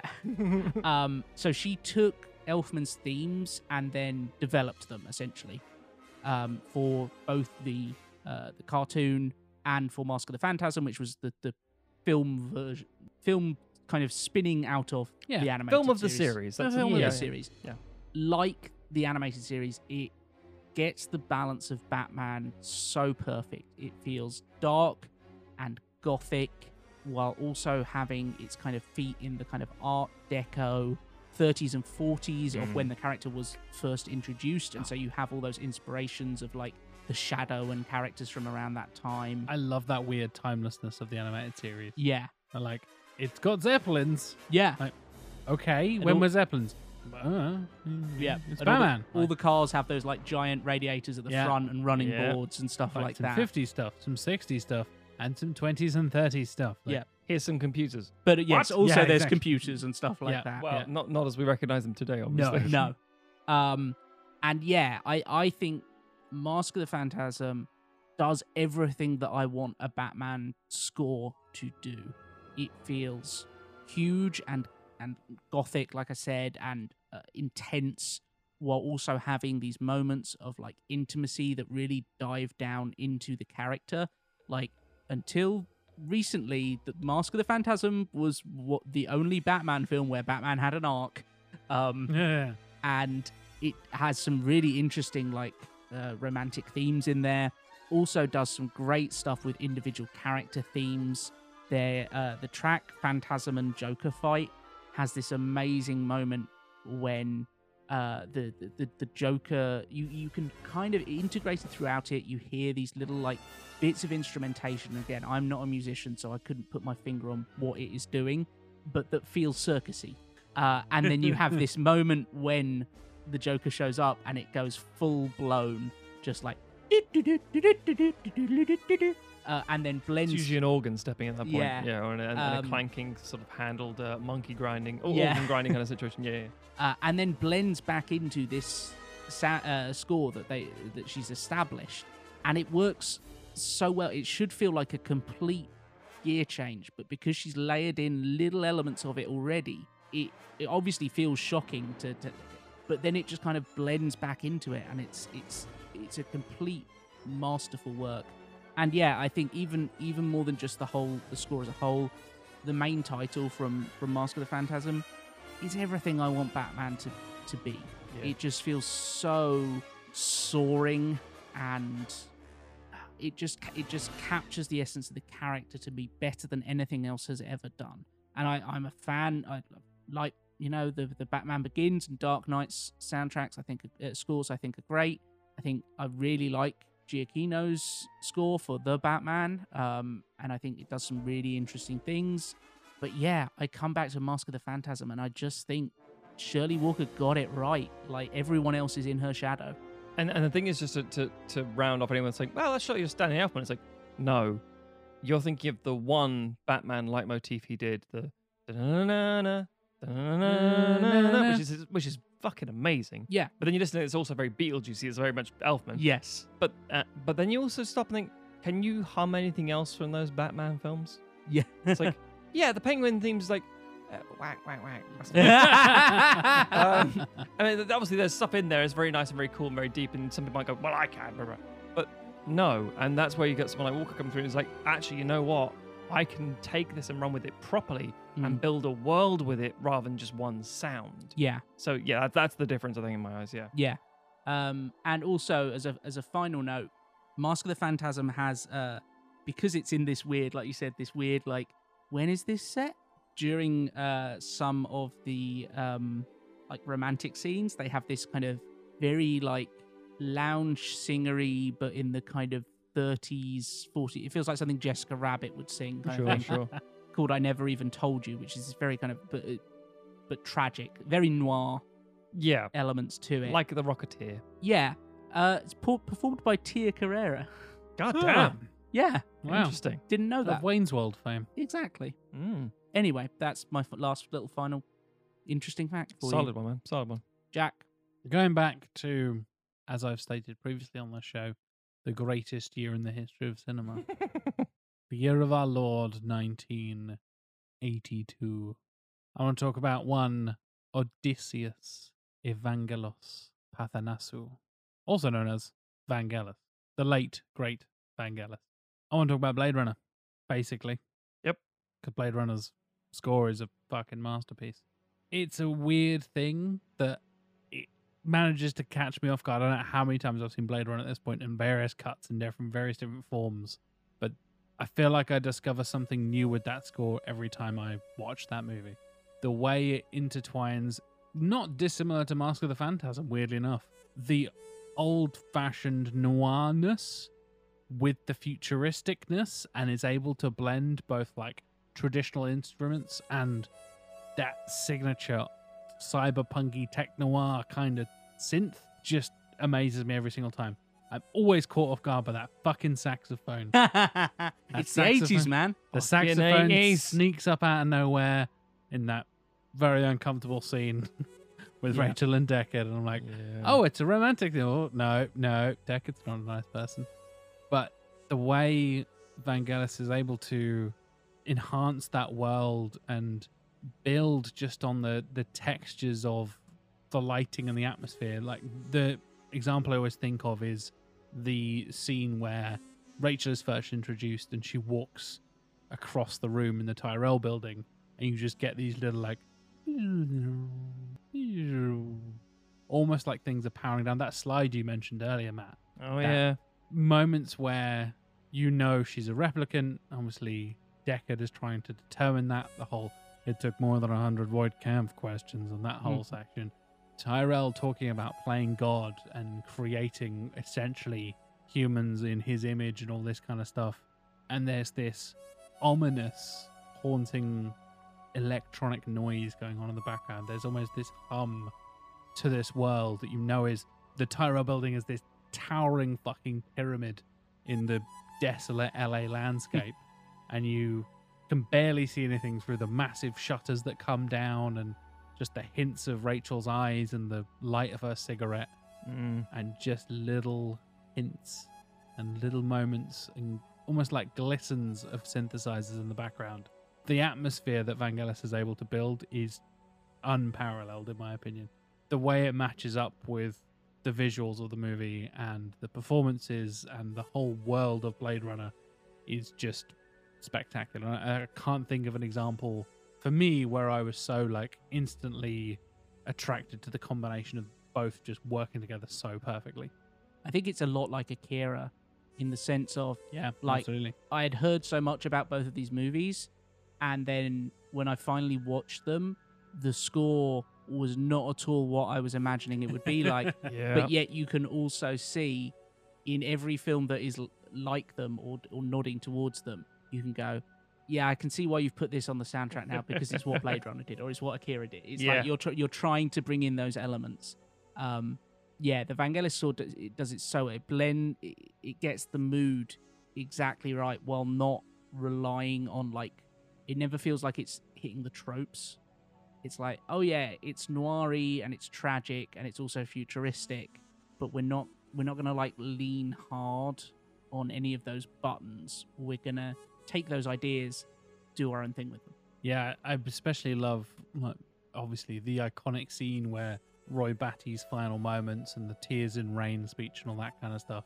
And the way it almost sounds like I don't know, I'm uh, like this is very wanky and reading into this, but like the rain pouring down, the way Rutger Hauer delivers that final speech, it almost feels like the rain is hitting Vangelis's instruments and they're just kind of like keeping out of the way of the performance and not distracting you, but Mm.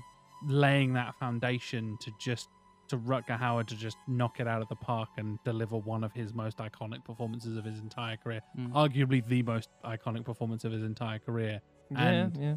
and having that kind of ability to, for want of a phrase, like keep out of the way of so much of that stuff and add to the layers and the atmosphere. As I said, I think Vangelis just absolutely nailed it. He he perfectly captures that kind of di- different because nobody's really a good person in Blade Runner and that whole thing. There's there's always a constant sense of like ominousness and greed and power and technology and all the layers of like the world within you know is there because it's fucking dystopian future and all that kind of stuff is also just baked into his choice of sounds from the various synthesizers using again similar to what we've been talking about with people who make new instruments and experiment with stuff Vangelis was doing weird shit with a lot of his synthesizers doing stuff that nobody had really heard before in film scores. And as you rightly said tim like stuff you wouldn't necessarily expect for something that is gone on to become so influential to so many people.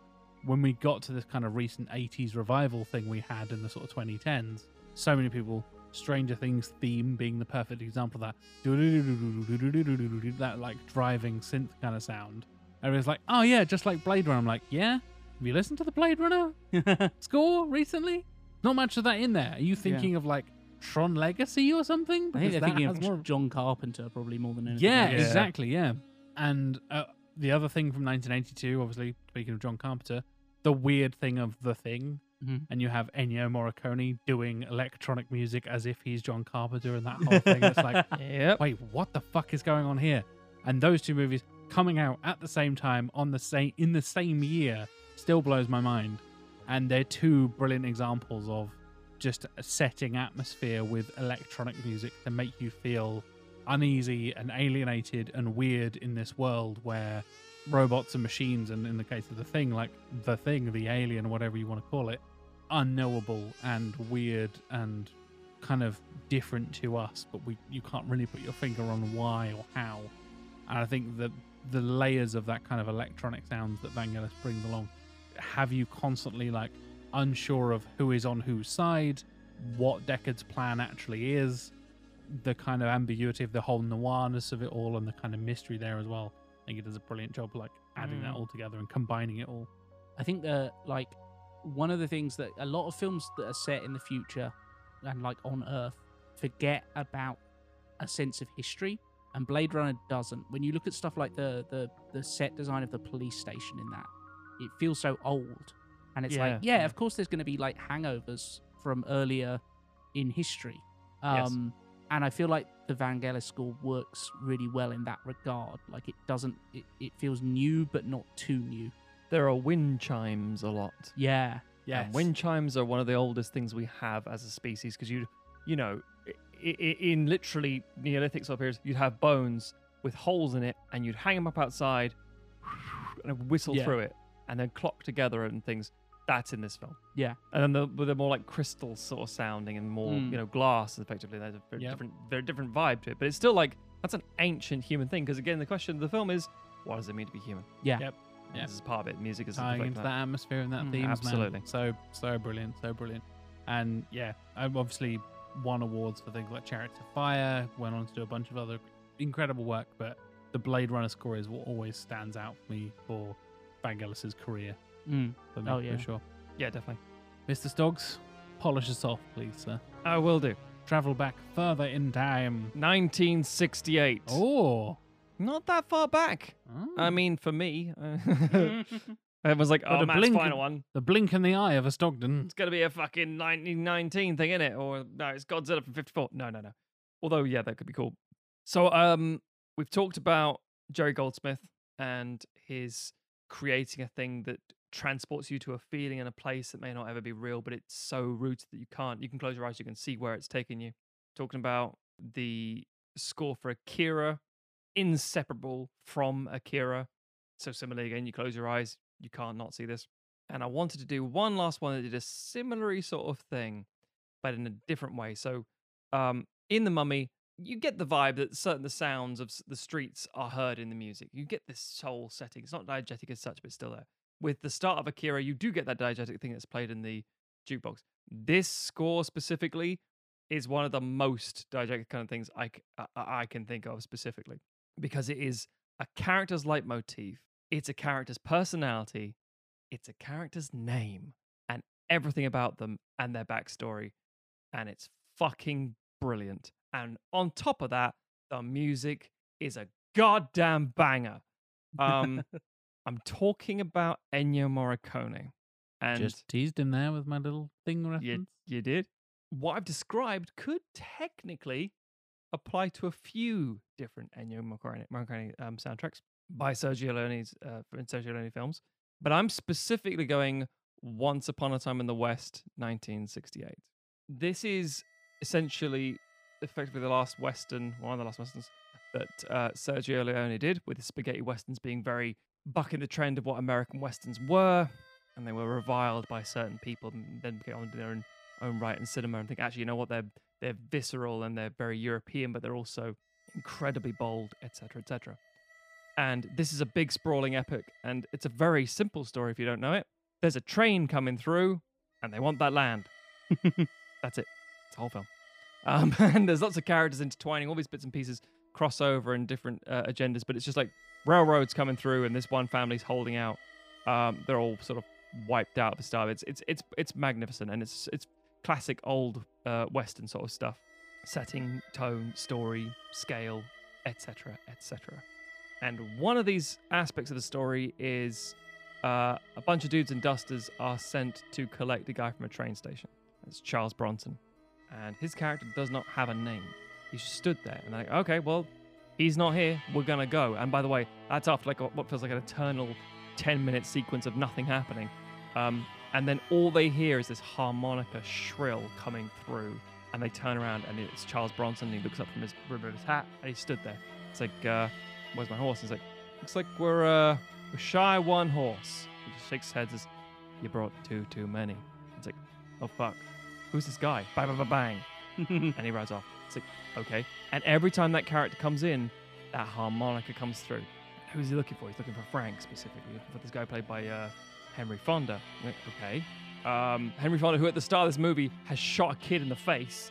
It's just, it's brutal. And, one- and Henry Fonda, who is America's, like, it's like fucking Tom Hanks, basically, Yeah, America's yeah. dad at the time. It's like, again, it's like, imagine there's a cowboy film and his family's been attacked and there's like stepping out of the woods. The camera turns around, like, Jesus Christ. It's Tom Hanks, effectively. It's Jason Bourne. It's, oh my God, that's just, Jesus Christ, Jason Bourne. Jesus Christ. Um, and then it's like, what are we going to do with this one, Frank? And then he looks at him and, you know, that classic Sergio Leone close up and says, well, now you call me by name. And it's like, and shoots the kid. And it's like, imagine, if, again, it's like, whole, imagine Tom Hanks doing that. Because I, I say Hanks specifically because, again, it's America's dad. It's what his, the guy's career was. And a bit of a spoiler, the whole thing builds to a showdown. It's one of the very last points of the movie between the man with the harmonica, harmonica, and Frank. And we learned that when he was younger, the harmonica character is trying to basically keep his brother who's being hung alive, um, but he can't, and he's put the harmonica in his mouth, like keep your loving brother happy. It's like because he can't breathe anymore, can't stand up, and he's losing his, his his weight. And that harmonica is not just the score, even though it is a very oh my god, it's so moving. It's such an epic um, melody, and I'll get to that in a second as to why. But it's also in the moment. That harmonica is in that kid's mouth. You know, it's like it's like you can you can tell what's going on here. Um, it's so important, and he's just playing it back to like when I played the song. That's why I've been playing because I'm on this. This is a very important thing. In the same way that the watch in for a few dollars more, that kind of thing, etc. So it's a strong link, and the reason that is because is that Ennio Morricone loves Puccini, the uh, composer, the guy who composed Madame Butterfly. Uh, Morricone loved opera. He saw it. Uh, he said if uh, if those guys were alive now, like Verdi and Puccini, they would be scoring films, Yeah, and that's that- how it works. That makes sense. Absolutely. And it's like, and why is that? It's like because it's the biggest scope. it's the biggest scope, um, sc- uh, scope and scale. Sorry, and you can do so much, and the melodrama is so hyped and yet so contained. You can go on, you can do these huge, long, sprawling themes, or you can have something that is bold and powerful and screaming at you in the face about every emotion going through them at the minute. And that's, by the way, one of the themes in um, Once Upon a Time in the West. And there are a handful of other ones that are just as iconic, just as charming, just as interesting and intricate. And we mentioned about, well, haven't mentioned too much, but one of the hardest things to get into older movies, it's not necessarily the color grading or the black and white. It's not the hokey performances because that can be part of it because you can get around that sort of thing. It's the fucking music. Mm. The music in old films will make you go, "Oh, this is goddamn irritating." it's it's really grating and really frustrating. So people will very rarely say, "Oh, do you remember the, mu- the music from this 1930s movie?" Yeah, there's some really solid ones. Obviously, there's gonna be some things like, "Oh, that's quite iconic," and It, it tends to be musicals absolutely, that people point to, yes, or, or film, fi- like songs in movies Mhm. rather than scores when you go back. True, because the scores were just like they, they were a bit too big, they're a bit too brass, a bit too bombastic. I mean, like, they are now, effectively. Um, but they were very much of their period of time. They were they were doing things in a very ham-fisted way in their own fashion, um, and not a lot of them have aged well. It's only when you start to get to, and, and this is maybe an unfair thing to say, because some people say, well, bollocks that, because this one from the 40s, the most beautiful thing I've ever heard, Mm. you know, from Casablanca. It's like, sure, fair enough. I, I can't, I can't discredit that. But I think collectively, once the 60s and 70s started to roll around and filmmaking changed a bit more with new wave and bits and pieces like that, and then, and then obviously the rise of Coppola and, and Lucas and De Palma, etc., etc. We talked about this on the like um, French Connection episode. Once you get to that stage, you get a door opening saying it doesn't all have to sound like this. You know, you mm. know, we can make it sound like anything. yeah, And this is one of those examples of because the Morricone's always done this with every project. I said about the whole like, you know, some people like you listen to the score and go, "Oh yeah, sure, this is fine." Not Morricone. I feel like, I mean, no, it doesn't matter what kind of film he's doing, what kind of vibe he's going for. He gives you something really strong out of it. Yep. He's he is one of the greatest of all. Well, was Mm. one of the greatest of all time Mm. because he was making operas. He was doing a thing where we're talking about, oh, this is why I want to close on this one. Why are we doing this? Why is there music in this? I mentioned that earlier, right? That's the question. Why do we have this? Mm. And then you got Morricone very quietly, sort of in his Italian way, saying, because we're watching operas. Mm. It's big melodramatic stories. Tim, as you said earlier, these aren't like real life kind of reflections. They're big bombastic stories about heroes and journeys and quests and arcs and love and death and everything else on the thing. It's fucking opera, man. So score it like a fucking opera. Mhm. and that's what he did. And that's why all those themes, or so many of those themes, are just so powerful and so iconic. I, I remember Hans Zimmer paid a tribute to it in the third Pirates of the Caribbean film, Mhm. when there's a little sort of treaty between Davy Jones and and uh, Cutler Beckett, I want to Sure. say. And uh, and you That's know, the name of the character. yeah, Tom Hollander's character thing. And um, basically, they're all they're all this thing, and you have a version of it coming through of the Mm. harmonica theme, and it's like, yeah, because it's it's amazing, and it it sets the tone of like a duel, and uh, you know, just it it seeps pain and frustration and determination and Mm. anger all quelled into this whole musical thing. So yeah, um, that was why this is my pick. Because it was like, oh, Good, Bad, and Ugly, right? Uh, Ecstasy of Gold, which is one of the greatest musical bits of film of all time. Mm. And I'm like, absolutely, yeah, but no. Um, no, Once Upon a Time in the West is the one that really, for me, uh, Flack a Better Bird sings. Mm. But like you say, with Morricone, it's an embarrassment of riches. Entirely. You can't go wrong. Yeah, You really talk- can't. Talks about the thing, you know. It, it- So it still blows my mind. yeah. Still blows my mind. Yeah. So those are some of our picks from the history of cinema. I hope you enjoyed them. I'm sure there's plenty we've missed out. I'm sure there's been plenty of people on our Discord going, "Can't believe you didn't mention this specific thing that I like." V for Vendetta. It's good. V for Vendetta. It's got a great score. Sure. Do you see what I mean? Evie, Evie Reborn. It's great. Sure. They used it in the Fantastic Beasts trailer. This is really good. Oh, wait, hang on a minute. Mm, this is mm. V for Vendetta. But if you would like to join us on the Discord and have this kind of discussion where people complain about us not mentioning incredibly specific things that they like on an episode, go to sequelizers.com. There's links for the Discord. If you click the little Discord button, you get an invite, you go straight in. You are welcomed by the welcome committee, which is a bunch of gifts, basically, and messages. Sentient gifts. Sentient gifts. No, the various uh I don't know, adjudicators. They're not moderators, but they are the, the regulars of the Discord. Send a bunch of gifts to welcome you to the, Discord. elders of the Discord. Pretty, it's pretty much the elders of the Discord at this point. It's the a lot of them are executive producers. A lot of them you'll probably recognize from us discussing them on previous episodes. OGS. Exactly. Original Gangster Sequelizers. You can go find the shop on our website as well. You can get our social media links. You can get all of our merch and all that kind of stuff. Basically, go to sequelizers.com. It's the hub for all sequelizers information. And you want to follow us on social media, we are sequelizers on Twitter and Instagram. If you want to follow me, I am JLW Chambers. I tweet about SEO and D&D and wrestling and stuff. Matt, how can people follow you on the internet? Stogs, S T O G H Z. You can go to cheesemint.com and see the things that I make. You can go to the redrighthand.co.uk and see the things that I review. You can also look for Sumo Drop via the BBG Wrestling channel for my sumo wrestling coverage. Tim, uh, where can we go to pluck your strings, mate? Uh, you can play me like a fiddle on twitter.com slash trivia underscore lad. Uh, that is where I sing my many songs like Tom fucking Bombadil. Full, full fucking disclosure. Tim is wearing shorts, no trousers, no, no, no shoes, no shoes, no trousers, no shoes, no socks. And he's got his hand on his knees and he's staring at me. I'm like, all right, sing to me, Tim.